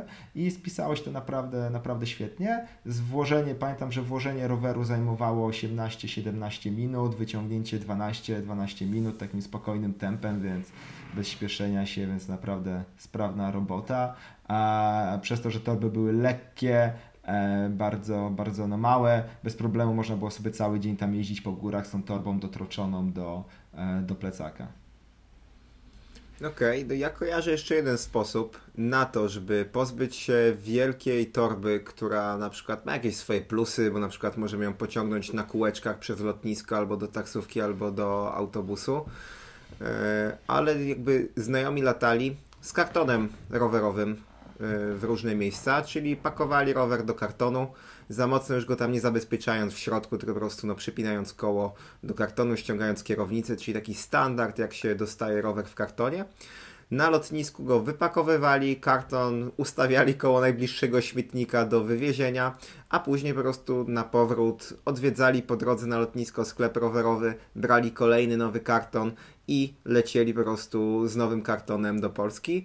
Jest to rzeczywiście jakiś sposób on by dla mnie był o tyle w jakiś sposób niepewny, że kurczę bym był na pewno przerażony, że akurat jest, nie wiem, środek sezonu, początek sezonu, koniec sezonu, teraz nie mają kartonów na ten rower w sklepie rowerowym, nie będą chcieli go wydać, bo pracując w sklepach rowerowych. Wiem, że to często jest taki towar deficytowy, bo w, w kartonach się wysyła rowery, wysyła czasem jakieś inne części, jakich jest za dużo, to rzeczywiście się je wydaje bez opamiętania, ale zawsze jest jakiś okres, w których tych kartonów już potem brakuje, więc mnie by to trochę przerażało przerażało, ale z drugiej strony jest to też jakiś sposób, żeby w ogóle już nic nie szyć i, i tylko i wyłącznie po prostu przelecieć z rowerem od punktu A do B, a potem się już nie martwić w ogóle tą torbą. A karton też pozwala chyba na wrzucenie w zasadzie trochę szpeju do środka, no bo ten, ten karton zawsze ma tam sporo miejsca na jakieś buty, kask czy plecak. Yy, I kolejny sposób tylko jego nie jestem pewny i wydaje mi się, że ty mi kiedyś mówiłeś, że da się w których liniach lotniczych w ogóle dać rower nierozkręcony, tylko po prostu podchodzimy, podprowadzamy rower i mówimy proszę weźcie rower do, e, do luku bagażowego. Kojarzysz w których liniach? Czy w ogóle rzeczywiście jest taka możliwość, czy nie? Kiedyś tak miało British Airways, mm, na pewno, ale wiem, że na pewno to zmienili, ten przepis, więc mhm. y, to jest jedna rzecz i wymagają teraz po prostu e, o, obwinięcia roweru e, stretch folio, co też jest tak naprawdę niezłym, e, niezłym pomysłem, lepszym niż ten karton. Tak naprawdę, jeśli nie musimy bagażu wkładać z tym, z tym, z tym rowerem, to po prostu jeśli miałbym tak czy siak zapewniony, zapewniony bagaż, a i tylko potrzebował rower przewieźć samolotem tylko no, na początku i na końcu wyjazdu, bez, bez potrzeby posiadania torby w trakcie, to że się bym po prostu owinął tą stretch folią i, i, i tyle, i bierzcie sobie.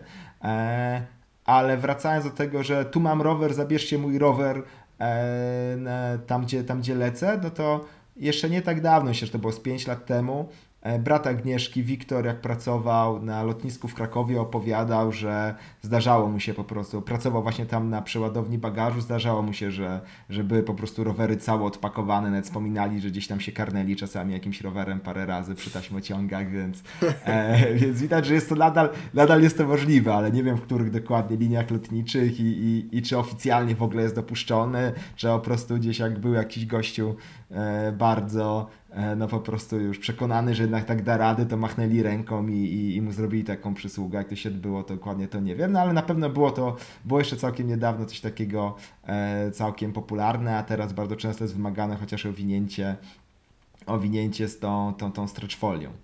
Więc to też jest, e, też jest opcja. Mm, tak, e, w ogóle jeszcze może tutaj powiem, bo e, zacząłem mówić, że szyliśmy z Agnieszką te nasze torby na wyjazdy do, do samolotu, a dlaczego ich nie kupowaliśmy? Nie kupowaliśmy ich, bo tak naprawdę jest bardzo trudno kupić taką zupełnie szmacianą, lekko małą torbę bez żadnych wyściółek e, i, tego typu rzeczy u nas, u nas w Europie, która nie jest jeszcze jakaś, wiesz, strasznie gigantyczna, albo za mała, albo coś tam, albo coś tam. Nie jest to takie po prostu e, bardzo łatwe i dużo łatwiej było po prostu wziąć, e, wziąć i uszyć. E, co ciekawe, w Japonii przez powodu tego e, wymogu przewożenia pociągami roweru zawsze w torbie. Tam był bardzo duży wybór bardzo fajnych, malutkich toreb. Niektóre były bardzo fajne, bo jak się y, już wypakowało rower, to można było tą całą torbę rowerową złożyć do takiej podsiodłówki i ją całą zmieścić jako taką torebkę podsiodłową przy, e, przy rowerze, więc to była na przykład bardzo fajna, bardzo, bardzo fajna rzecz. I były też z ciekawych materiałów zrobione, na przykład te, które teraz używaliśmy, e, torby z tego ripstopu Mirai miały ten problem, że ponieważ był, był to materiał na latawce do kajta, nie przepuszczał powietrza.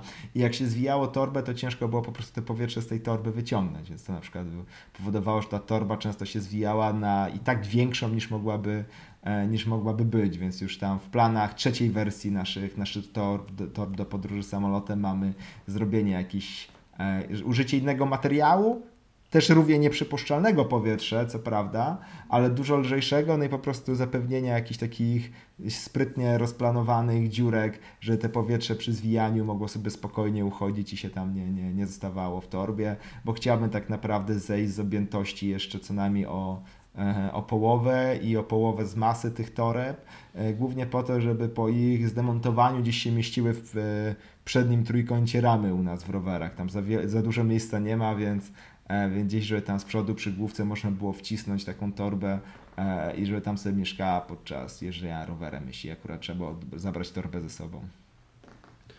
Brzmi jak plan. Ja pamiętam jeszcze jeden minus naszego wyjazdu do Izraela, jak udało nam się tutaj e, ograniczyć koszty i wpakować trzy rowery do dwóch toreb, że ta torba do noszenia już ważyła tak dużo, że ciężko było w pojedynkę ją e, nosić. No i, i, i to był duży minus, ale rzeczywiście w sytuacji, kiedy już mamy tylko jedną torbę na jeden rower, no to, to, to przeniesienie normalnie roweru też nie stanowi większego problemu. Gdzieś tam w górach czasem trzeba go nosić, wziąć na plecy, podejść nawet parę kilometrów czasem jakimś podejściem, no więc więc no, dla takiego rowerzysty górskiego nie powinno to być aż takim dużym problemem. No tak, szczególnie, chociaż ja i tak jeszcze rozważam e, pewien pomysł, bo ponieważ jeśli ta torba jest uszyta na miarę, to rzeczywiście w tym jednym z dolnych narożników jest e, albo widelec, albo końcówka, albo tylne haki koła, które są takim no, sztywnym elementem, więc no, tam jest mm po mhm. prostu sztywno i po prostu Eee, przy tej trzeciej wersji tych naszych torem będę kombinował, czy nie da rady tam jakichś takich kółek na zasadzie, wiesz, takiego jak trak od deskorolki, czy coś w tym stylu. Po prostu jakoś tam, no nie wiem, na ścisk, na sprężynę, czy na pasek, no po prostu, wiesz, jakkolwiek przyczepić do tego i tak sztywnego miejsca. Wydaje się, że nawet jakimś paskiem czy coś, jak to połączenie będzie jakieś takie półsztywne, to stosując coś, wiesz, jakiegoś równie lekkiego, jak najlżejsze traki do des- jeden trak taki super lekki do deskorolki, czy coś w tym stylu, jakieś takie dwa kółka silikonowe, to nie jest jakaś wielka masa czy, czy objętość, a może być całkiem, e, całkiem fajne, więc jak są takie sytuacje, gdzie, gdzie, gdzie, gdzie trzeba tego roweru gdzieś tam dużo przenosić, to wtedy mogłoby być niewielkim kosztem, jeśli chodzi o obciążenie, można byłoby zrobić taki, taki feature i w ogóle już wtedy mieć super komfortową, e, komfortową wersję, więc to będzie coś, o czym, o czym będę na pewno, e, na pewno myślał. To czekam na kolejną torbę. Może no, jak dokładnie. już opracujesz, to zamówię u Ciebie. Albo zmienimy profil działalności.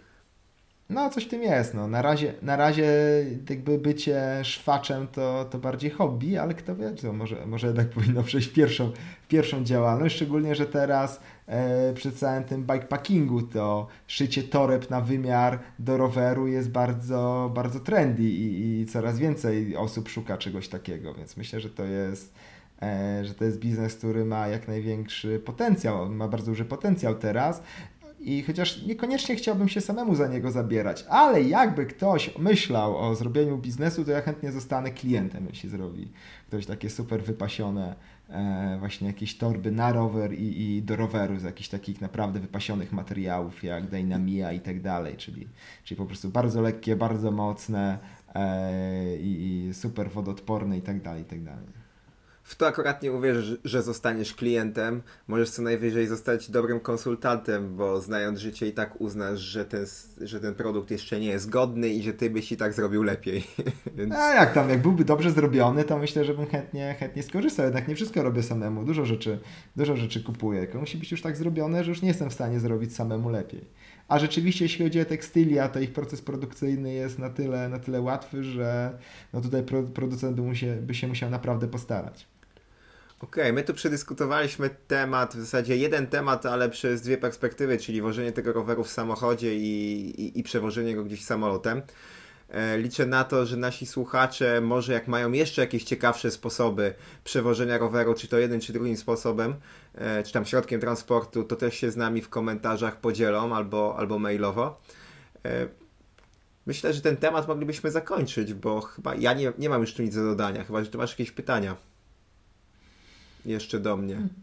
Nie, tak naprawdę, tak naprawdę nie. Też mi już nie przychodzi nic więcej do głowy, co by tutaj, można było dodać. Myślę, że dziś do opisu do odcinka e, zamieszczę może zdjęcie tych swoich toreb na, na rowery do samolotu, jak i tego sposobu wkładania roweru do środka do samochodu, co, co mówiłem, że można dwa rowery włożyć do środka jeszcze z paśmą między tymi rowerami.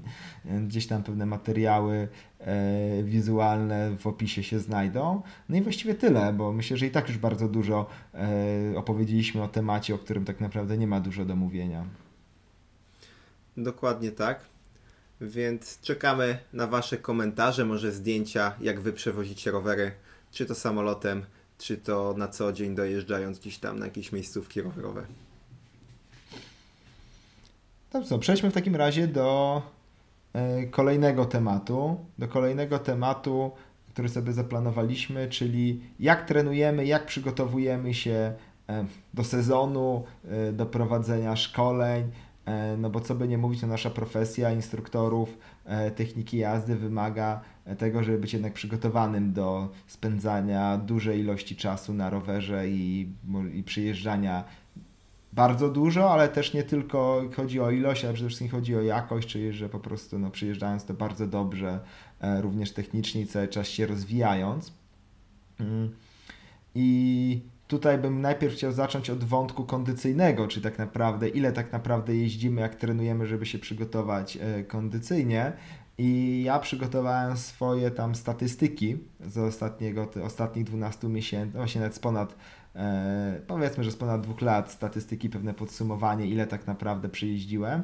E, co jest też ciekawe, pierwszy raz takie statystyki przygotowałem, więc sam tak naprawdę te liczby e, pierwszy raz widziałem tuż przed tym nagrywaniem tego odcinka i też mnie zaskoczyły. E, czy ty, Pająku, też przygotowałeś sobie jakiś zbiór statystyk?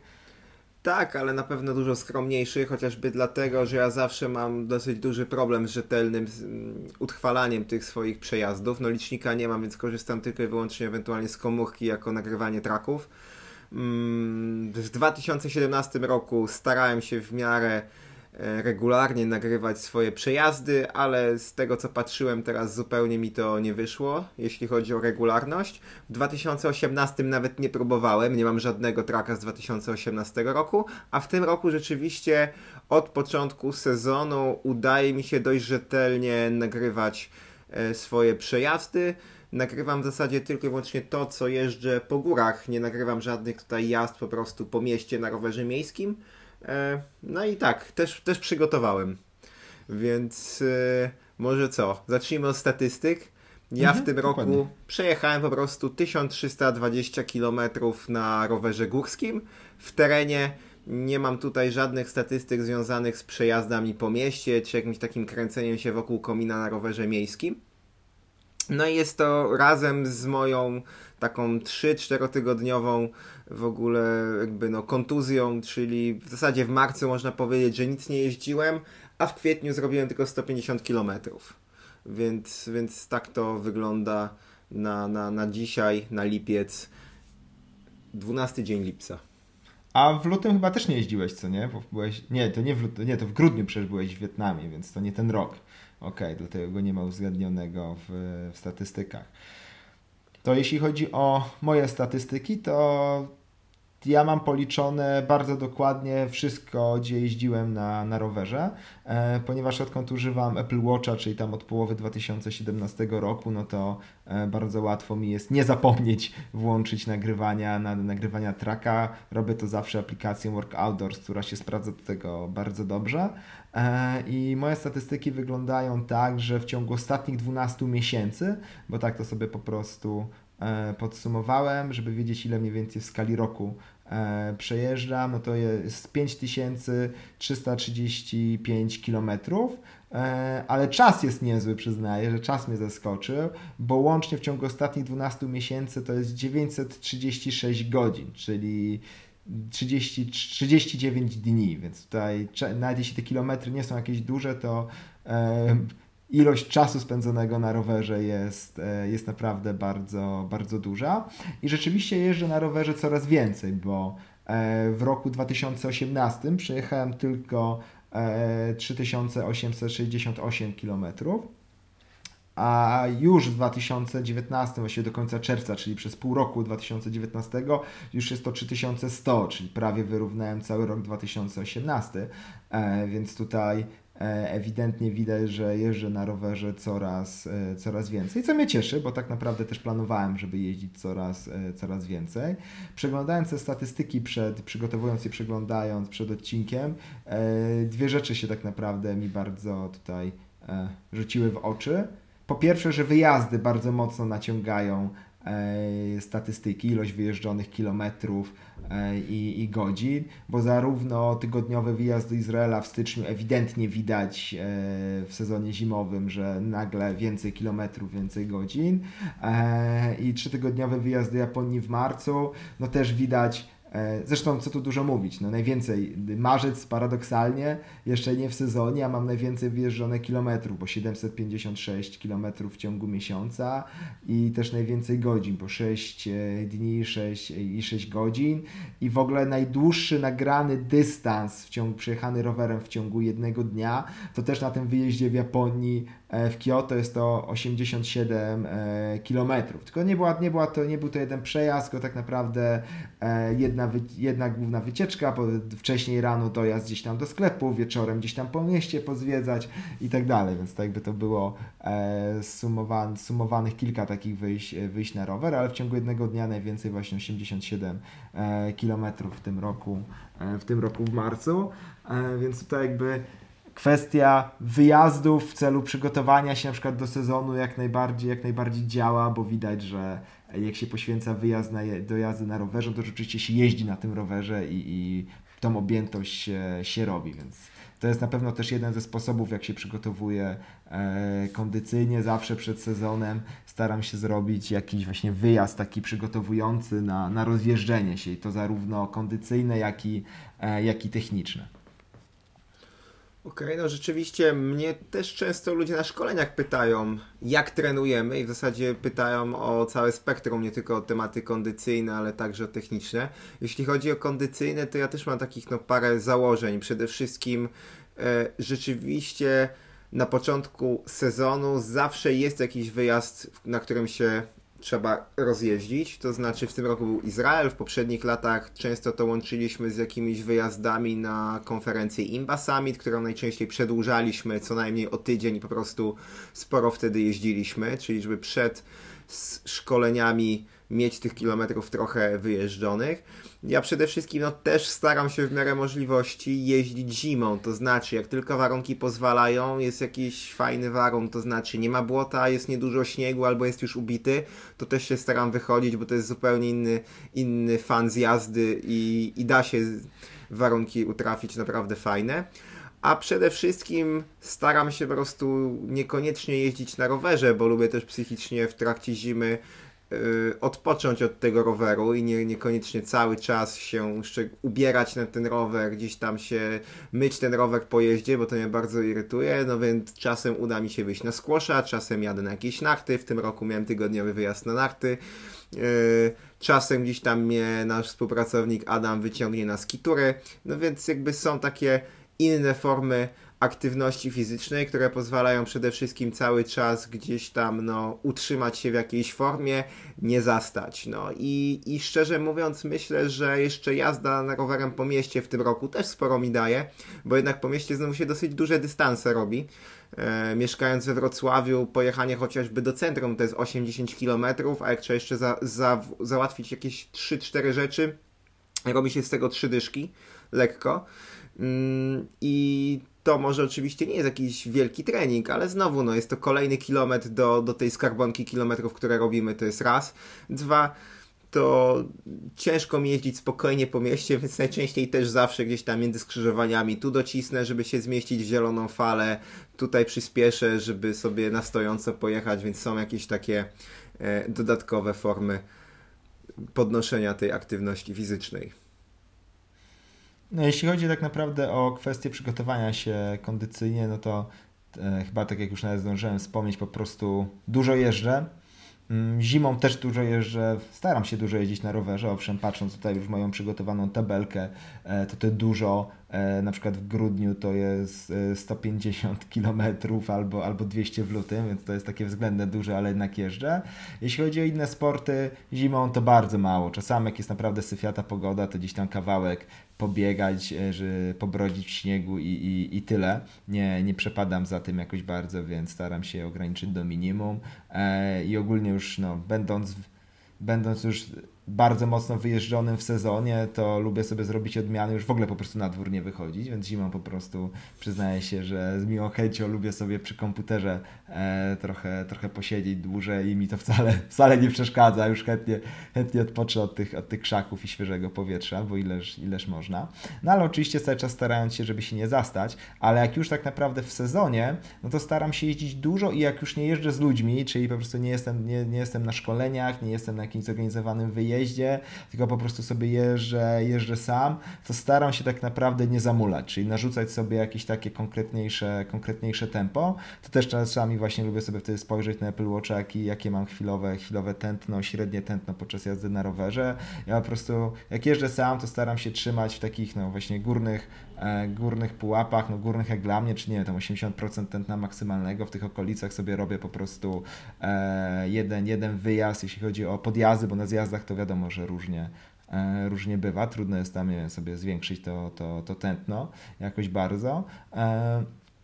Bo aż tak z kolei nie chcę po górskich szlakach nie wiadomo jak speedować, tylko jeżdżę no tak bardziej kulturalnie, więc to raczej jeśli chodzi o takie piłowanie siebie, to zdecydowanie pod kątem podjazdów czy jakichś tam trawersów, ale też, ale też można. E, że właśnie trochę się tak przewietrzyć, rozruszać, bo rzeczywiście jak e, prowadzimy tych szkoleń bardzo dużo w sezonie, to e, bardzo często łapię trochę taką zamułę i, i po prostu te, te, ta jazda na rowerze niby jest, ale to jest takie tam e, kręcenie, smędzenie się, a nie, a nie jazda bardziej, bardziej stanie, więc jak tylko mam okazję, to staram się po prostu kondycyjnie trochę się rozruszać. Okej, okay, a każdy guru treningu teraz będzie, będzie się śmiać, że jak to puls sprawdzasz na Apple Watchu, na pewno nie jest miarodajny, jak jeśli chodzi właśnie o sprzęt, jak to gdzieś tam odbierasz, jeśli chodzi o e, jakość tego, te, te, tego sprawdzania e, tych parametrów. Szczerze mówiąc, to czytając jakieś artykuły, ponoć jest bardzo, bardzo dobra, ale tak mhm. naprawdę mhm. mało, mnie to, mało mnie to interesuje, bo szczerze mówiąc nie, nie, nie trenuję do olimpiady czy coś, więc tylko po prostu e, chcę tak naprawdę tutaj wiedzieć mniej więcej, więc czy to jest moje 80, czy, czy moje 82, to tak naprawdę w ogóle mnie to nie interesuje. Ważne, że jest to rzeczywiście responsywne, e, łatwo dostępne, dobrze widoczne, dobrze mi się to po prostu używa i, i nawet jeśli nie jest to idealnie dokładne, to to po prostu jest to w zupełności wystarczające tego, co potrzebuję. Chociaż muszę przyznać, że w porównaniu do mojego poprzedniego Apple Watcha, e, drugiego, to w tym najnowszym czwartym, gdzie te elektrody do, do pomiaru e, tętna są trochę inaczej e, zrobione, są po prostu lepsze, to jest dużo, dużo lepiej, bo ten stary na wertepach rzeczywiście przestawał działać, czyli po prostu na przykład na zjeździe e, nie było odczytu tętna, mm, to tutaj nie mam tego problemu to rzeczywiście nawet na, nawet na wertepach cały czas jest e, odczyt, odczyt tętna i jest komplet danych, e, więc jest na pewno dużo, dużo lepiej w najnowszej, w najnowszej wersji, co jest, co jest naprawdę spoko, bo mogę sobie bez problemu zobaczyć na przykład jakie są te tętna na, na zjazdach i ile na przykład właśnie tych spalonych kalorii, jakie obciążenia. No i rzeczywiście widać, że te zjazdy w terenie no nie są, e, nie są takie takie mało obciążające, jakby się mogło komuś wydawać, bo naprawdę idzie się solidnie zmęczyć, no i cyfry e, z tych, z tych wszystkich parametrów życiowych zbieranych przez taki zegarek to jak najbardziej pokazują. Mm, bo o ile no rzeczywiście 90% tętna maksymalnego nie wyciągnę na, na zjeździe, przynajmniej się nie zdarzyło, ale oscylowanie tak na takim no, zjeździe typu jedynka, e, typ, typu absurdaliowy, no to oscylowanie tak właśnie na 70 kilku e, jest jakby no, standardem, kiedy się po prostu jedzie spokojnie swoje, bez jakiegoś nie wiadomo jakiego speedowania, ale też bez, e, bez zwlekania. Mhm. Czyli, a do samych statystyk cały czas używasz Apple Watcha. Wcześniej używałeś komórki, czy, czy wtedy w ogóle nie robiłeś statystyk. Używałem wcześniej, używałem wcześniej, używałem wcześniej komórki i aplikacji, na początku Endomondo, potem, e, potem Strawy, ale szczerze mówiąc po prostu e, najgorsze jest to, że te dane gdzieś tam sobie są, bo mam je, mam je po prostu ściągnięte w formie GPX-ów, plików GPX na, na dysk, musiałbym je jakoś tam przeanalizować i tak dalej, czego, czego mi się po prostu nie chciało robić, a odkąd używam Apple Watcha, to wszystkie te dane są synchronizowane z tą aplikacją Zdrowie domyślną iOS-ową, więc po prostu stamtąd wyciągnąłem sobie statystyki e, i, miałem podsumowanie, dlatego w tych moich statystykach nie mam tam ile jeździłem w 2000, no nie wiem, 17, pierwszej połowie 2017 roku i w 2016. Szczególnie, że jak używałem komórki, to było to bardzo niesystematyczne, tak jak, tak jak ty wspominałeś, że nie zawsze się pamiętało włączyć, nie zawsze się pamiętało wyłączyć. E, no po prostu jest e, to dużo, dużo trudniej utrzymać tą systematyczność. Mając to na, na ręce, na zegarku, tak czasami się zapomnę, ale potem chcę sprawdzić godzinę, nie wiem, dwie minuty po wyjechaniu na rower, no to widzę, że, że nie nagrywam e, treningu, no to go sobie szybko, szybko włączam. Więc, e, więc po prostu no, z zegarkiem udaje się utrzymać dużo lepszą systematyczność nagrywania tych rzeczy. No ja nagrywam od tego roku cały czas telefonem. Wcześniej miałem o tyle problem, że miałem starszy telefon z mniejszą baterią i miałem duży problem z tym, żeby cały dzień ten telefon wytrzymał nagrywając traka, ale wtedy korzystałem z takiej aplikacji Guru Maps, która się kiedyś nazywała Galileo, taka typowo mapowa, nie robiła żadnych statystyk, ale dało się po prostu z niej wyciągnąć surowe GPX-y i wrzucić chociażby do Endomondo. A w tym roku kupiłem Endomondo Premium, głównie dlatego Premium, że miałem wrażenie, że dużo mocniej zżera baterię ta mm, wersja mm, bezpłatna, to raz. No i dwa, rzeczywiście te statystyki są całkiem fajnie tam pokazane, można coś powyciągać, ale szczerze mówiąc nie korzystam z większości możliwości i, i, i, form tego, tego te, te, tego, co daje Endomondo, bo ani nie planuję treningów, nie mam planów treningowych, nie podglądam, co robią znajomi. Jestem także e, osobą, która zupełnie nigdy w życiu nawet nie założyła strawy, żeby kogoś gdzieś tam podglądać i zobaczyć, więc, więc w zasadzie to Endomondo w 100% mi pokrywa moje, moje potrzeby. No i na obecnym telefonie też nie mam żadnego problemu, żeby cały dzień sobie ten telefon tam w tle nagrywał traka. I szczerze mówiąc, ta systematyczność się już po prostu no, w jakiś tam sposób wykształciła. Na pewno parę razy zapomniałem włączyć traka, ale teraz to już jakiś taki odruch jest, że jak już wsiadam na rower, mam zawsze ten telefon w lewej kieszeni takiej na pasie biodrowym, włączam nagrywanie, jadę. Jedynie co, to czasem mi się zdarzy zapomnieć wyłączyć. To, to pamiętam, że miałem kiedyś takiego traka, że na Ślęży 20 km, a potem jeszcze jakieś 150 kręcenia się do Wrocławia po mieście na, samochodem i tak dalej, więc trzeba go było usunąć, bo mocno by tutaj zaburzył statystyki. Albo z Zakopanego do Wrocławia. A to mam, nawet mam z Zakopanego przez Wrocław na Grebskie Ścieżki jakiś taki jednego traka kiedyś nagrałem. No, to, to, to, się, to jest się... taki. Więc to się zdarza, po prostu, no to, to właśnie, no mi się tej systematyczności nie udało wypracować, dopóki nie korzystałem zegarka. Odkąd korzystam z zegarka, to, to, to jest naprawdę spoko. Jeśli ktoś ma e, albo się Apple Watcha, to polecam aplikację Work Outdoors. E, jeśli ktoś nie ma Apple Watcha i się zastanawia nad jakimś tego typu zegarkiem do nagrywania swoich tam wyczynów sportowych, to E, Apple Watcha jak najbardziej, jak najbardziej polecam, głównie ze względu na to, że jest bardziej uniwersalny niż te wszystkie jakieś inne Fenixy, Garminy, są to, a, a, do, a nie wiem, dla moich zastosowań w zupełności wystarczający tych sportowych, a dodatkowa funkcjonalność, z której korzystam na co dzień, no jeszcze powoduje, że jego wartość użyte, użytkowa jest dużo, dużo większa. A jak wygląda temat jego e, odporności na wszelkiego rodzaju uszkodzenia w trakcie gleby rowerowej. Po pierwsze, czy są w ogóle jakieś takie case'y, na, na, tak na telefony są jakieś takie gumowe obudowy, to są na Apple Watcha takie case'y, czy nie? Są, są. Jest, jest tego całkiem sporo. Jest tego bardzo dużo, jakichś takich gumowych, metalowych i w ogóle, ale w ogóle z tego nie korzystam. I szczerze mówiąc, e, no jednego skreszowałem, bo rzeczywiście się wbiłem e, po prostu idealnie prosto w ekran kamlotem, ale tego to by raczej nic nie, nic nie przetrwało, ale szczerze mówiąc się wbiłem e, tak, e, tak kamlotem i, i po prostu takim ostrym i tak nadgarstek, że chyba nawet się cieszę, że miałem ten zegarek i że skryszowałem zegarek, a nie, a nie nadgarstek. Zawsze dodatkowa ochrona.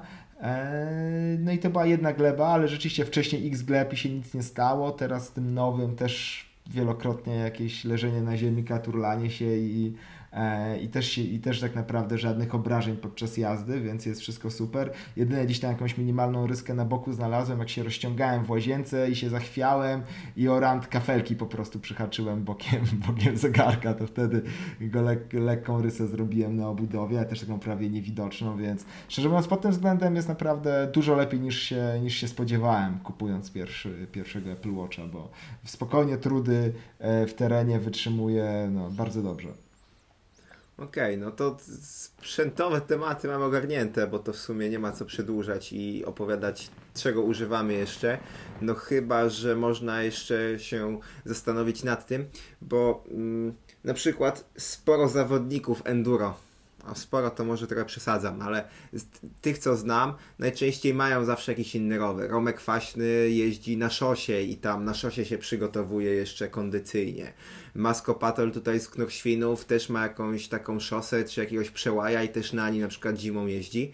Ja zupełnie w ogóle nie mam takiej potrzeby posiadania kolejnego roweru i w sumie zawsze jeżdżę na jednym górskim rowerze, pomijając oczywiście jeżdżenie po mieście na miejskim rowerze, no to wszystko co robię i, i, jak jeżdżę to jest to, to po prostu górski, ten mój standardowy rower, na którym można mnie zobaczyć chociażby na szkoleniach. U Ciebie chyba jest podobnie. Nie miałeś nigdy jakiejś tam potrzeby, żeby sobie jeszcze dokupić jakiś rower do kolejnych, kolejnych rzeczy? Nie, absolutnie nie. Ja jestem zdecydowanie wyznawcą jeden, jeden rower do wszystkiego, e, ponieważ utrzymanie roweru to jest czas, to jest pieniądz, nie chcę się na to poświęcać. mieszkam w górach, więc tak naprawdę wyjeżdżam zawsze w góry, absolutnie nie potrzebuję jakiegoś tam innego roweru. E, co Oczywiście mam jakieś stare graciki, z których często korzystam. Mam na przykład taką starą szosówkę, którą kupiłem na dojeżdżenie do Ogólniaka.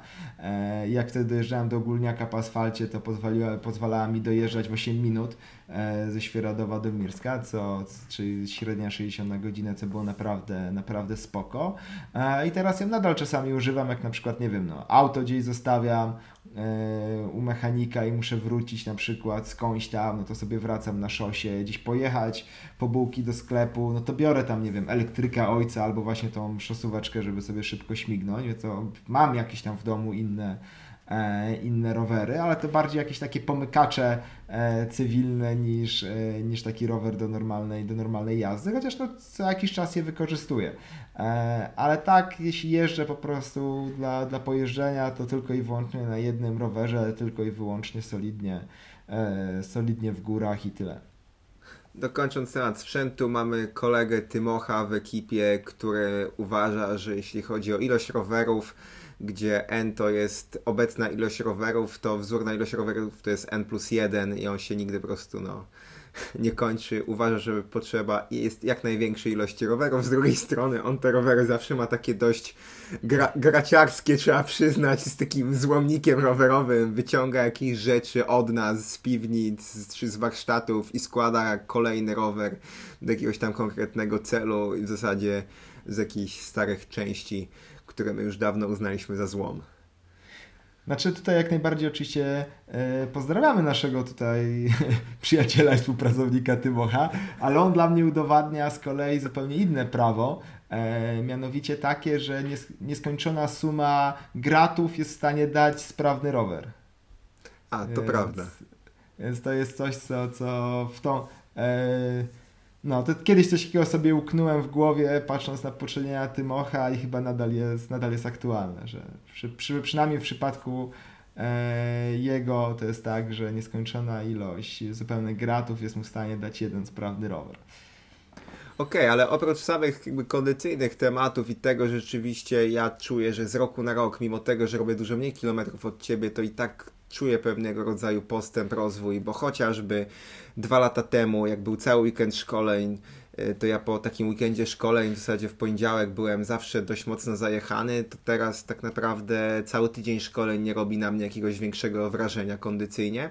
Ale technicznie jestem przekonany, że też z roku na rok cały czas podnosimy swoje umiejętności. Szczególnie no, od momentu, kiedy zaczęliśmy świadomie jeździć i później prowadzić szkolenia. Więc yy, teraz jak u Ciebie się to zaczęło w ogóle to, to, to świadome jeżdżenie, bo, bo chyba u każdego z nas trochę, na, trochę inaczej. Jak to u Ciebie było? Hmm. Więc tak, świadome, świadome jeżdżenie zaczęło się już ładny czas temu, bo to było powiedzmy w latach, chwilę po tym jak wystartowaliśmy z Jędrkiem e, EMTB.pl, e, czyli to był 2000 Siódmy Startowaliśmy to w 2007 roku, to myślę, że gdzieś w 2008, 2009 roku pojawiło się po prostu takie przeświadczenie, że jeżdżę sobie, jeżdżę sobie E, na tym rowerze, ale wnikąd to nie idzie, no, że progresu nie ma, że nadal nie zjeżdżam tych zjazdów, które nie zjeżdżałem i po prostu stoję w miejscu, jeśli chodzi o moją technikę, technikę jazdy i radzenie sobie z trudnym, e, z trudnym, teren, z trudnym terenem.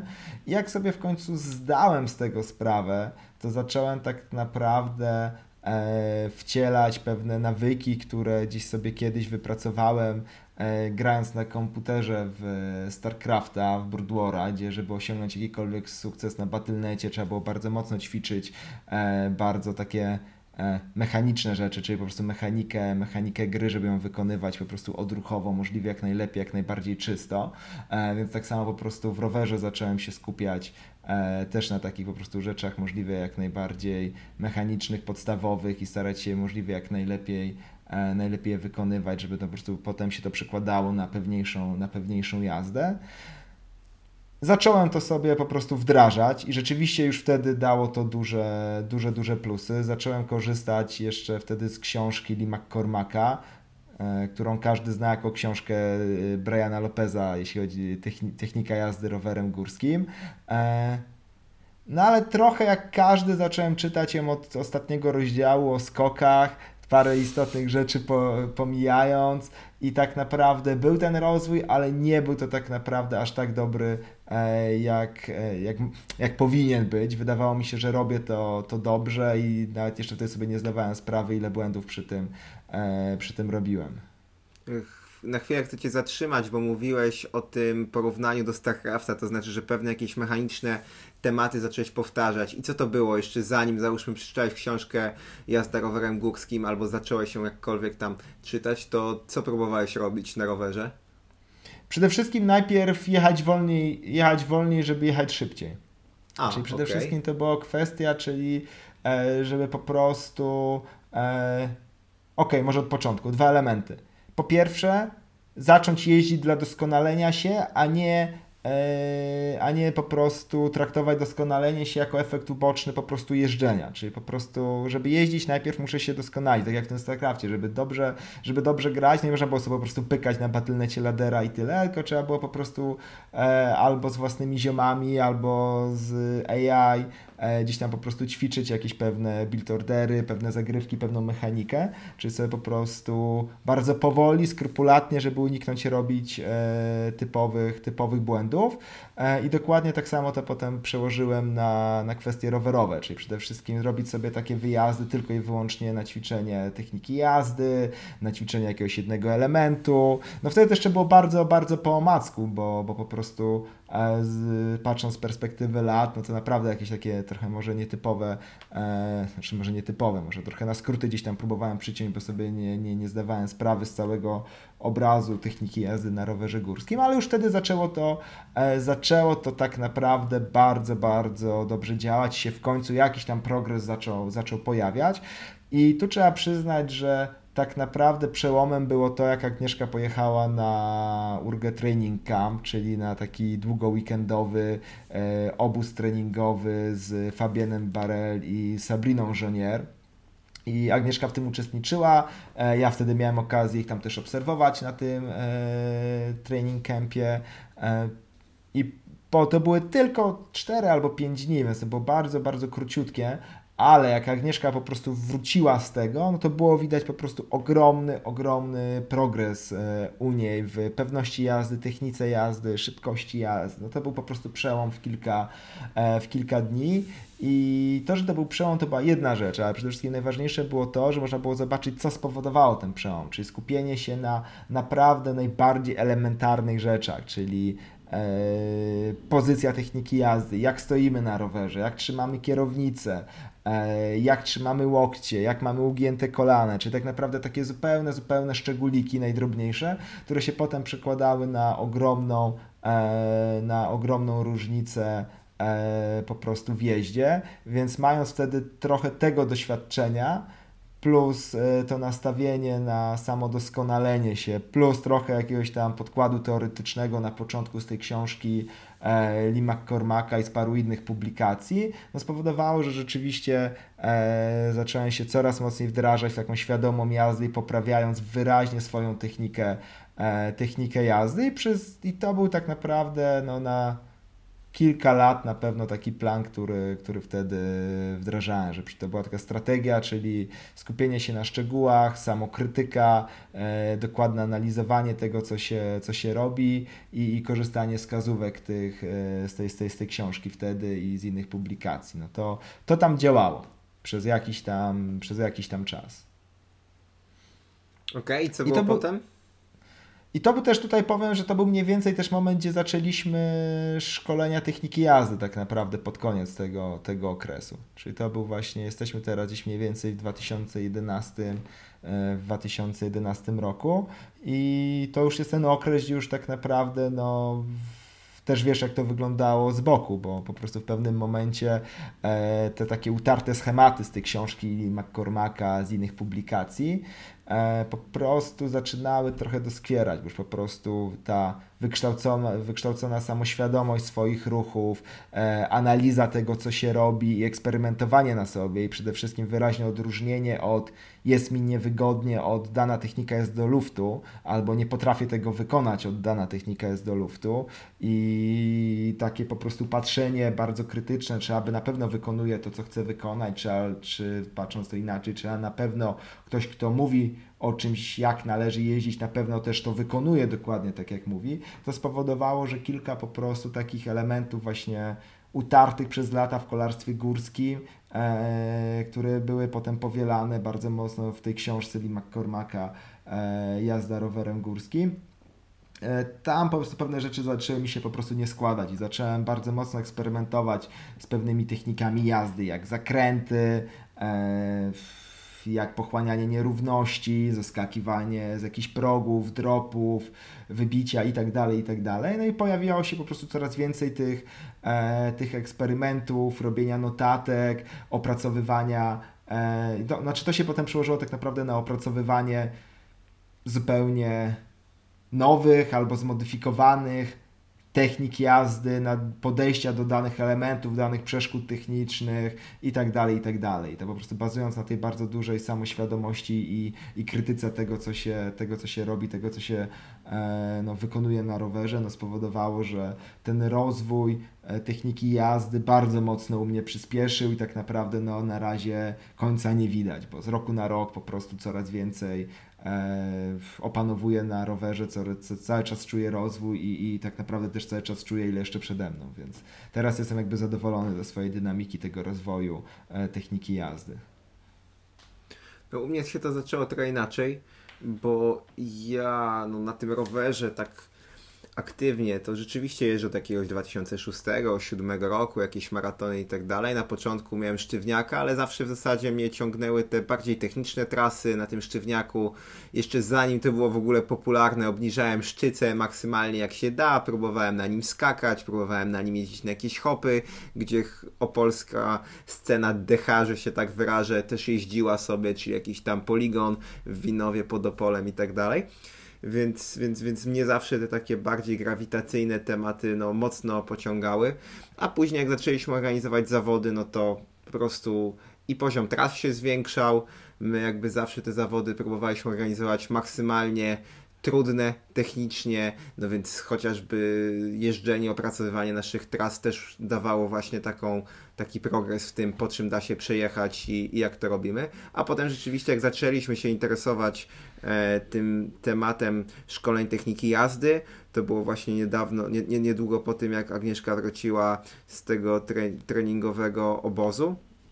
To tak naprawdę mm, razem z Tobą zaczęliśmy coraz bardziej świadomie jeździć, próbować. Mieliśmy o tyle jakby łatwość, że mogliśmy patrzeć na siebie nawzajem, obserwować się, zwracać uwagę na co patrzeć, a na co nie patrzeć. Oczywiście, tak jak Ty mówiłeś, chociażby ta książka Lee McCormacka była e, tą Biblią bardzo długo, niemalże dogmatem, którego przez pewien czas się zupełnie nie podważało.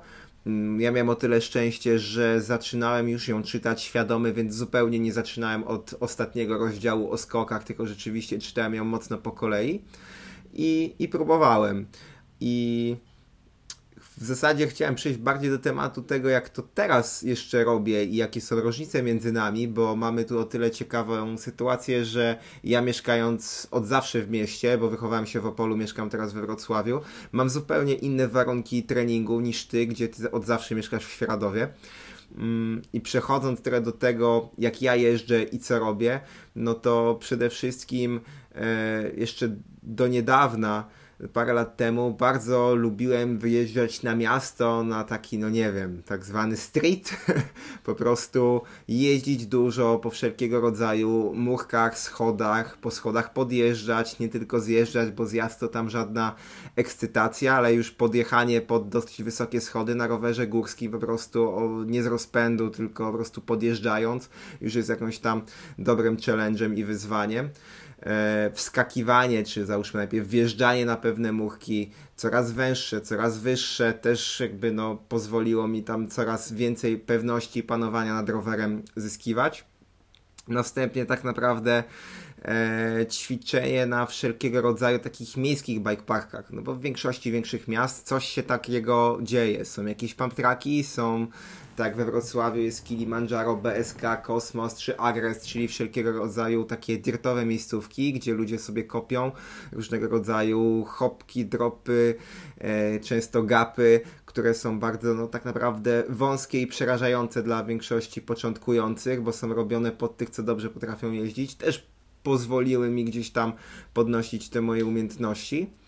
Mm ale chyba najbardziej to, co widzę daje, i to jest to, co ty już mówiłeś, to jak teraz przygotowujemy się do wszelkiego rodzaju szkoleń i bierzemy sobie do rozpracowania jakąś jedną daną umiejętność, rozpisujemy ją na tak naprawdę czynniki pierwsze, elementy pierwsze, staramy się zauważyć, co jest kluczowe w danej umiejętności, to podnoszenie swojej świadomości przy już wypracowanym, dobrej samoświadomości e, swoich ruchów ciała, pamięci mięśniowej, bardzo dużo daje, jeśli chodzi, jeśli chodzi o rozwój, jeśli chodzi o pewnego rodzaju um, umiejętności na rowerze.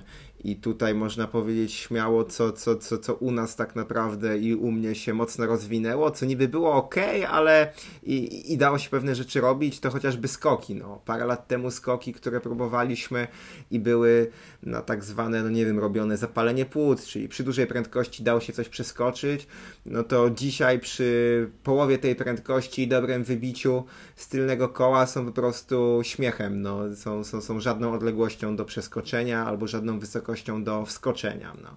Więc to jest chociażby taka jed, taki jeden z elementów, który, który mocno się tam e, rozwinął. No. Więc, więc, więc ja na przykład tą miejską dżunglę dość mocno staram się wykorzystywać do, do, do trenowania, co może być trochę takim no nawet y, wskazówką dla tych, którzy mieszkają w Warszawie, Szczecinie czy w innych miejscach, gdzie w zasadzie no, nie mają dostępu, dostępu do gór.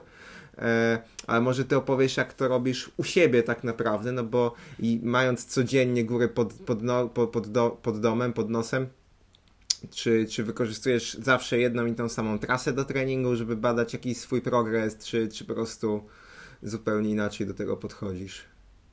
To znaczy zależy co, co chcę w danym momencie ćwiczyć. Bo e, załóżmy, że mam jakąś taką część moich tych umiejętności na rowerze, którą, którą mam bardzo, bardzo mocną. Oczywiście nie, nie wiem, no bezwzględnie, względnie w swoich umiejętnościach mam po prostu bardzo, bardzo mocną, a niektóre mam po prostu względnie, względnie słabe.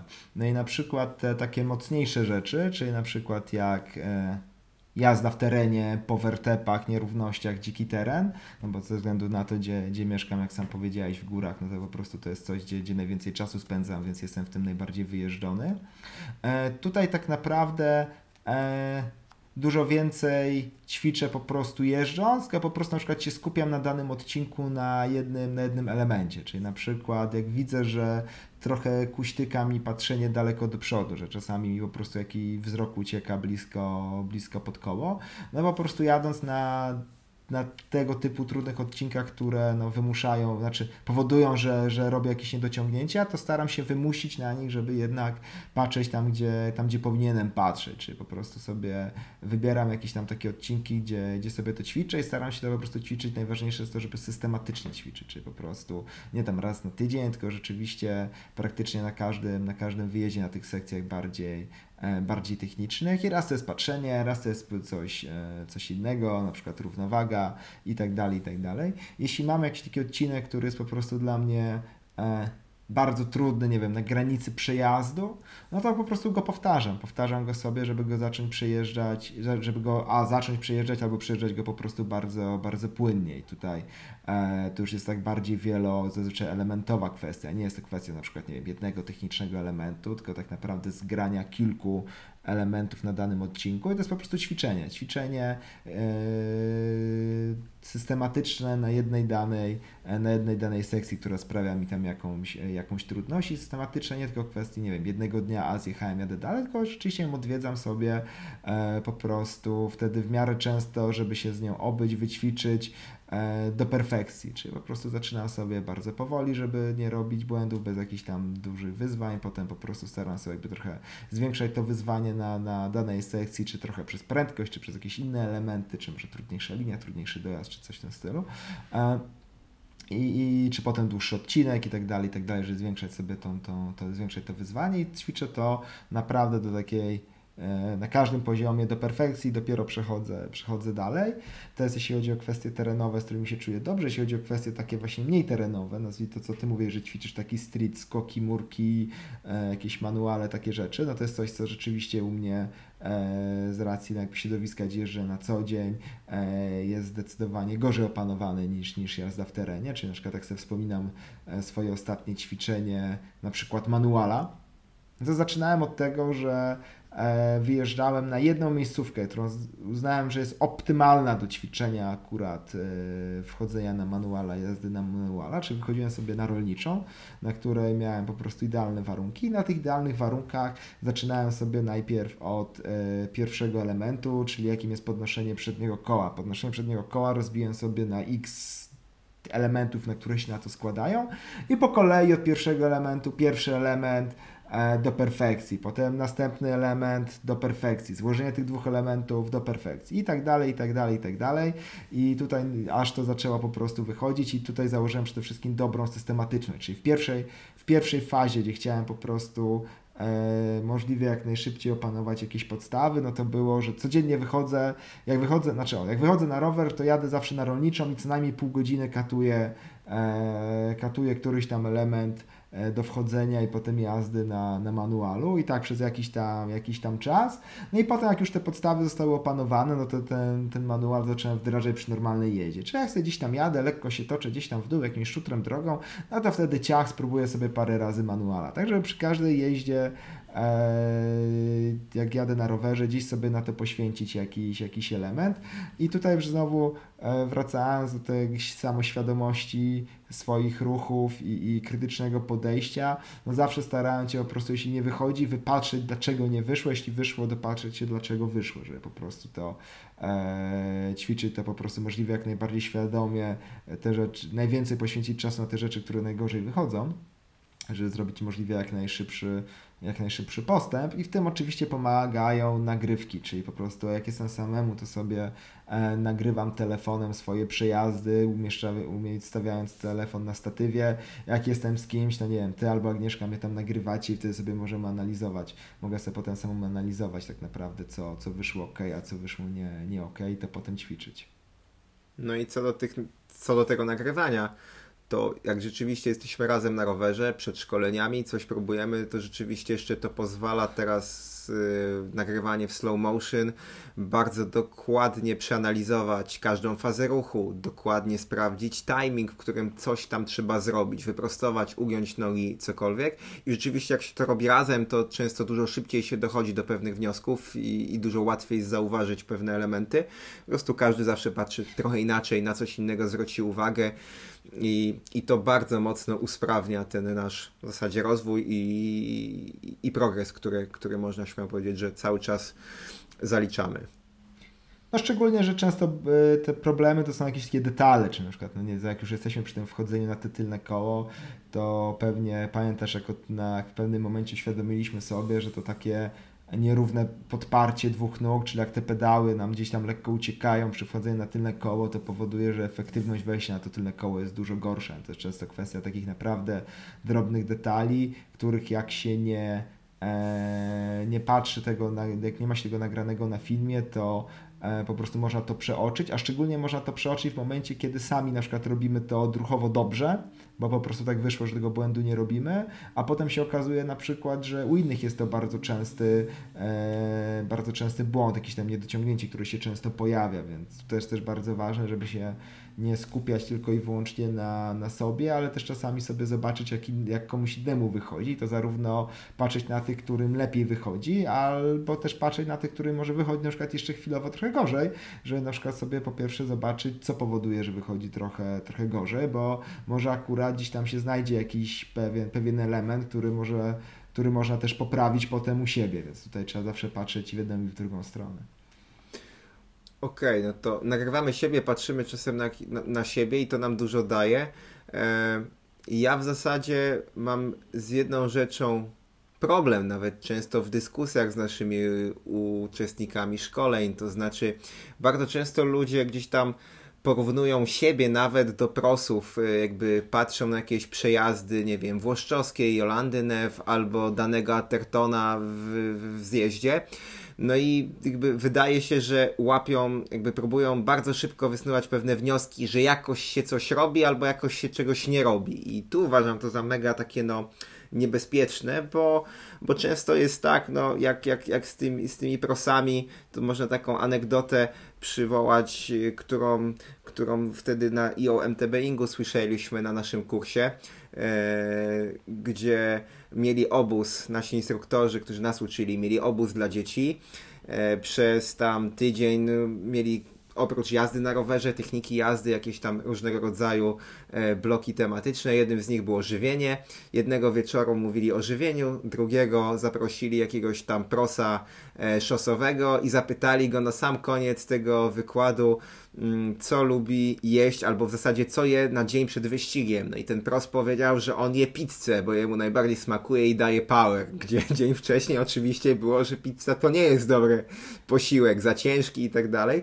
No więc jakby ta anegdota jakby moim zdaniem dobrze pokazuje, że nie zawsze to, co robią prosi, którzy rzeczywiście nawet wygrywają pewne zawody, Mm, to, to jakby nie zawsze jest to jednoznaczne z tym, że to jest jedyny sposób, albo że to w ogóle jest dobry sposób na to, żeby coś przejechać, coś zrobić, czy, czy, czy jakiś tam element wykonany przez nich to jest właśnie dokładnie to, jak powinno się coś przejechać. No, no tak, szczególnie, że to, co często obserwujemy na filmikach, to e, patrzymy bardzo albo dużo osób patrzy bardzo bezkrytycznie i na przykład nie zauważa tutaj pewnych zależności, że jaka to jest prędkość, jaka to jest trasa, e, jaki jest cel tego, że po prostu nie, nie, nie zastanawiają się, e, dlaczego to wygląda tak, a nie inaczej i potem próbują to po prostu przełożyć, nie wiem, na swoje dokonania, na, na swoje dokonania, na swoje trasy, co jest zupełnie e, co jest zupełnie bez sensu bardzo często. No i oczywiście to też nie jest tak, że najszybsi robią wszystko bezbłędnie, bo, bo tak naprawdę bardzo często jest tak, że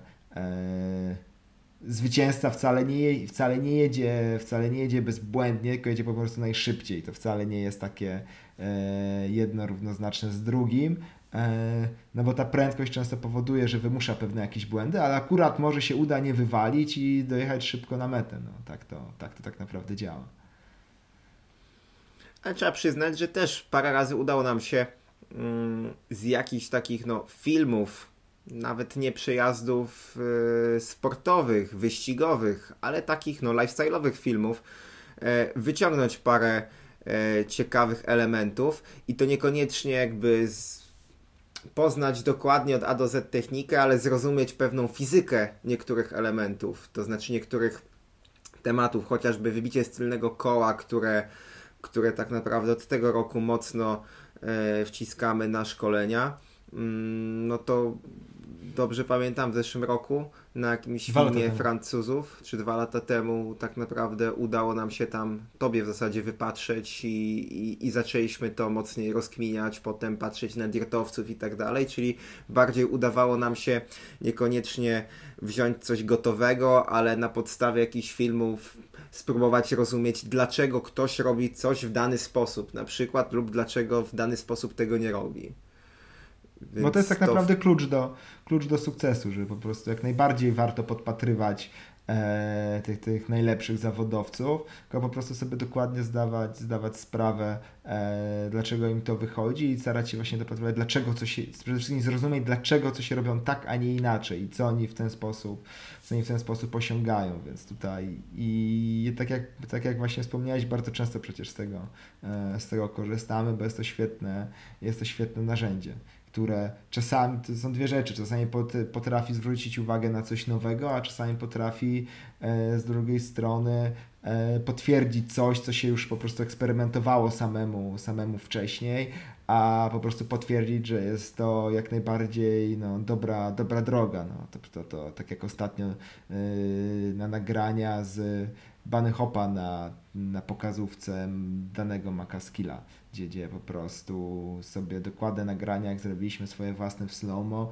no to po prostu zupełnie potwierdzały dokładnie e, wszystkie elementy Bunny Hopa, e, które po prostu jakiś tam dłuższy czas wcześniej e, opracowaliśmy i jej to potwierdziło, że jest to jak najbardziej słuszna droga, więc, więc tutaj jak najbardziej warto z tego, z tego korzystać. Ale o, tu jeszcze jedną rzecz chciałbym powiedzieć, co jest dość ciekawe, że samemu tak naprawdę prawie wcale nie korzystam z jakichś nagrań pseudoinstruktażowych na YouTubie, gdzie tu jest tam how to do manual in 5 minutes, czy tego typu tematy. W ogóle, w ogóle tego nie oglądam, w ogóle z tego nie, nie, nie korzystam, bo tam zazwyczaj to, to e, po, po minucie jestem po prostu tak zdruzgotany i tak się łapię za głowę, że wyłączam, nie jestem w stanie tego nie jestem w stanie z tego w ogóle, w ogóle zdzierżyć.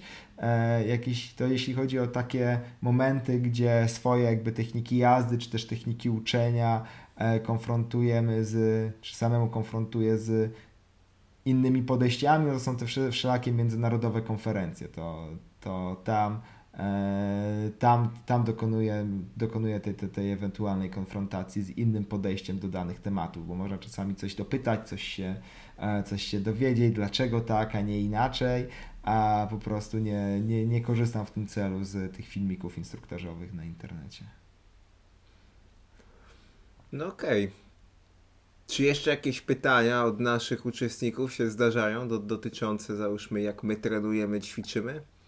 Bo teraz sobie próbuję coś przypomnieć, ale szczerze mówiąc, szczerze mówiąc już nie umiem sobie przypomnieć, nie, chyba że ty nie kojarzę żadnych takich konkretnych, e, bardziej takie ogólne, ogólne pytania, które mam nadzieję, że teraz udało nam się dość wyczerpująco, wyczerpująco odpowiedzieć. No myślę, że jak się pojawią jakieś pytania do odcinka, będą komentarze, będziemy mogli do nich sobie spokojnie spokojnie nawiązać. No po prostu e, może nie starajmy się wyczerpać jak tematu od A do Z. No, no i jakby podsumowując ten temat, najbardziej co mnie zaskoczyło, E, to różnice w statystykach naszej ilości kilometrów jazdy, bo patrząc na to, że w zasadzie ty już chyba w tym roku zrobiłeś 5 razy to co ja, albo przynajmniej 4 razy to co ja, e, to mam wrażenie, że ten w zasadzie ten poziom jazdy między nami ciężko by mi było ocenić, czy on się różni na, na, na tyle dużo, żeby dało się na przykład tą różnicę w ilości kilometrów e, zobaczyć. Nie wiem, jak ty to odbierasz, ale, ale to mnie zaskoczyło, a z drugiej strony jakby sobie pomyślałem, kurczę, taka różnica jakby, szczerze mówiąc, nie czuję, nie czuję tego, żebym żebym jeździł cztery razy gorzej na przykład, nie? Więc... No wiesz, nie skorzystałeś, nie skorzystałeś z możliwości weryfikacji tego podejścia. No jakbyś pojechał 6 razy wysoki grzbiet, o którym e, rozmawialiśmy w pierwszym odcinku, to mógłbyś po prostu zobaczyć, czy widać tą różnicę, czy nie widać tej, tej różnicy. Po prostu nie dajemy sobie za dużo, e, za dużo po prostu możliwości do, do takiej bez, bardziej bezpośredniej konfrontacji. Na przykład Ale... na wyjeździe w Izraelu w styczniu no już by no, można były też inne kwestie, ale tam już na przykład było widać, że my jeszcze z Agnieszką dowaliliśmy tak naprawdę drugie tyle w Teamnej, e, a ty już tam stwierdziłeś, że zrestowałeś, więc tam pewne, pewien taki element było widać. Oczywiście to było jeszcze po tym wyjeździe do, do Wietnamu i tak dalej, i tak dalej, więc to tam było trochę większe tło. Tak, ale też jakby no rzeczywiście kilometry mam, jakby nie miałem na myśli tylko i wyłącznie aspektów kondycyjnych, bo w kontekście kondycyjnych myślę akurat, że tutaj mm, do, ilość przejechanych kilometrów będzie niezaprzeczalnie e, grała na, na, na Twoją korzyść, ale właśnie w kontekście jakichś takich no, technicznych tematów po prostu jakby jeżeli te statystyki się potwierdzają przez jeszcze e, poprzednie lata, a mogę z dużą dozą prawdopodobieństwa powiedzieć, że tak jest, no, bo, bo nie sądzę, żebym jeździł nagle dwa razy więcej w zeszłym roku, tylko bardzo podobnie. Mm, no to, to tak czy siak, no, wydaje się, że, że, że, że, że te, jakby ciekawy jestem, na ile jakby sama ilość przejechanych kilometrów ma później jeszcze znaczenie w kontekście samej techniki jazdy. No pewnie na to pytanie będzie ciężko tu i teraz odpowiedzieć, bo jeszcze bardzo duże ma pewnie znaczenie sama jakieś takie kwestie osobnicze tego, jak szybko umiemy łapać pewną nową motorykę, jakichś ruchów i tak dalej. Pewnie trzeba by, żeby zrobić jakieś doświadczenie, trzeba by się wziąć jeździć dokładnie to samo przez jakiś tam okres czasu i to i tak wydaje mi się, że metoda badawcza i tak miała bardzo dużo luk. Znaczy mi się wydaje, że to nie ma, nie ma żadnego wprost przełożenia tak naprawdę jeśli chodzi o ilość wyjeżdżonych kilometrów do nie wiem, pewnych umiejętności technicznych, bo myślę, że z kolei na przykład coś takiego jak proporcje, czy na przykład proporcje, ile u mnie jest jazdy takiej stricte technicznej, ile u Ciebie jest tej jazdy stricte technicznej, to już te proporcje mogłyby u Ciebie wyglądać dużo lepiej, no, co by nie mówiąc u mnie, e, jak standardowy wyjazd zakłada wjazd na wysoki grzbiet co najmniej raz, czyli sobie wjeżdżam tam godzinę do półtora godziny na górę, no to mam e, 12 kilometrów i ponad godzinę tak naprawdę toczenia się po asfalcie, jest tam zrobię, wiesz, trzy razy wheelie sobie zrobię czy coś i, i, i tyle. I to nam się nijak nie przekłada na, na, technikę, na technikę jazdy, więc e, jeśli w tym momencie przez te półtora godziny spędzisz na wskakiwanie na jakieś murki czy, czy ławki w mieście, to na pewno wiesz, więcej osiągniesz jakiegoś takiego skillu na, na rowerze. Więc tutaj po prostu jest to też kwestia, jak te kilometry są przełożone, więc summa summarum, pomijając może nie pomijając, ale uwzględniając właśnie ten element, e, może się okazać, że na przykład takiego autentycznie technicznego jeżdżenia jest bardzo podobnie u nas, więc tego, tego nie wiemy, bo tego po prostu nie mamy, e, nie mamy policzonego, a tak naprawdę też by się nam nie chciało tego liczyć. No możliwe, bo prawda, że jak ja wyjdę na półtorej godziny, to 15 do 20 minut zajmuje mi dojechanie tam i z powrotem do Kilimandżaro, a potem przez godzinę upalam jakiś pump track, hopki, skoki, inne rzeczy na tym kili i, i rzeczywiście, a robię wtedy kilometrów, czasem się zdarza, że 10, no, bo do kili mam ze 2 kilometry, a na tym kili, jak, które ma, no nie wiem, powierzchnię boiska piłkarskiego, to jak się kręcę przez godzinę, no to ciężko jest tam zrobić więcej niż kilka kilometrów. Patrząc na naszą rozpiskę, wydaje się, że w, sam, w sumie temat wyczerpaliśmy. Myślę, że w takim razie najwyższy czas zakończyć. Oczywiście jak najbardziej zachęcamy do komentowania naszego odcinka, drugiego odcinka pojechanych e, zarówno w iTunes i w innych kanałach, gdzie nas, e, gdzie nas znajdziecie, jak i na naszych kanałach społecznościowych. Mnie znajdziecie na ed Michal Jurewicz pisane razem na, na Twitterze. Pająk, gdzie Ciebie można znaleźć? Mnie także można znaleźć na Twitterze jako @pająk EMTB, pająk przez ON, tak żeby nie było trzeba polskich znaków diakrytycznych. Yy, oraz na Facebooku po prostu Maciej Pająk, mam tam takie zdjęcie z zawodów, jak trzymam mikrofon, więc bardzo łatwo mnie będzie tam znaleźć. E, no i dodatkowo nasz podcast będziecie mogli także komentować i pewnie będziemy go linkować na naszych dwóch profilach społecznościowych na Facebooku, czyli na Facebooku Fundacji Pomba i naszego emtb.pl. No to by było tyle na dzisiaj. Dziękujemy bardzo. Do usłyszenia. Na razie. Cześć.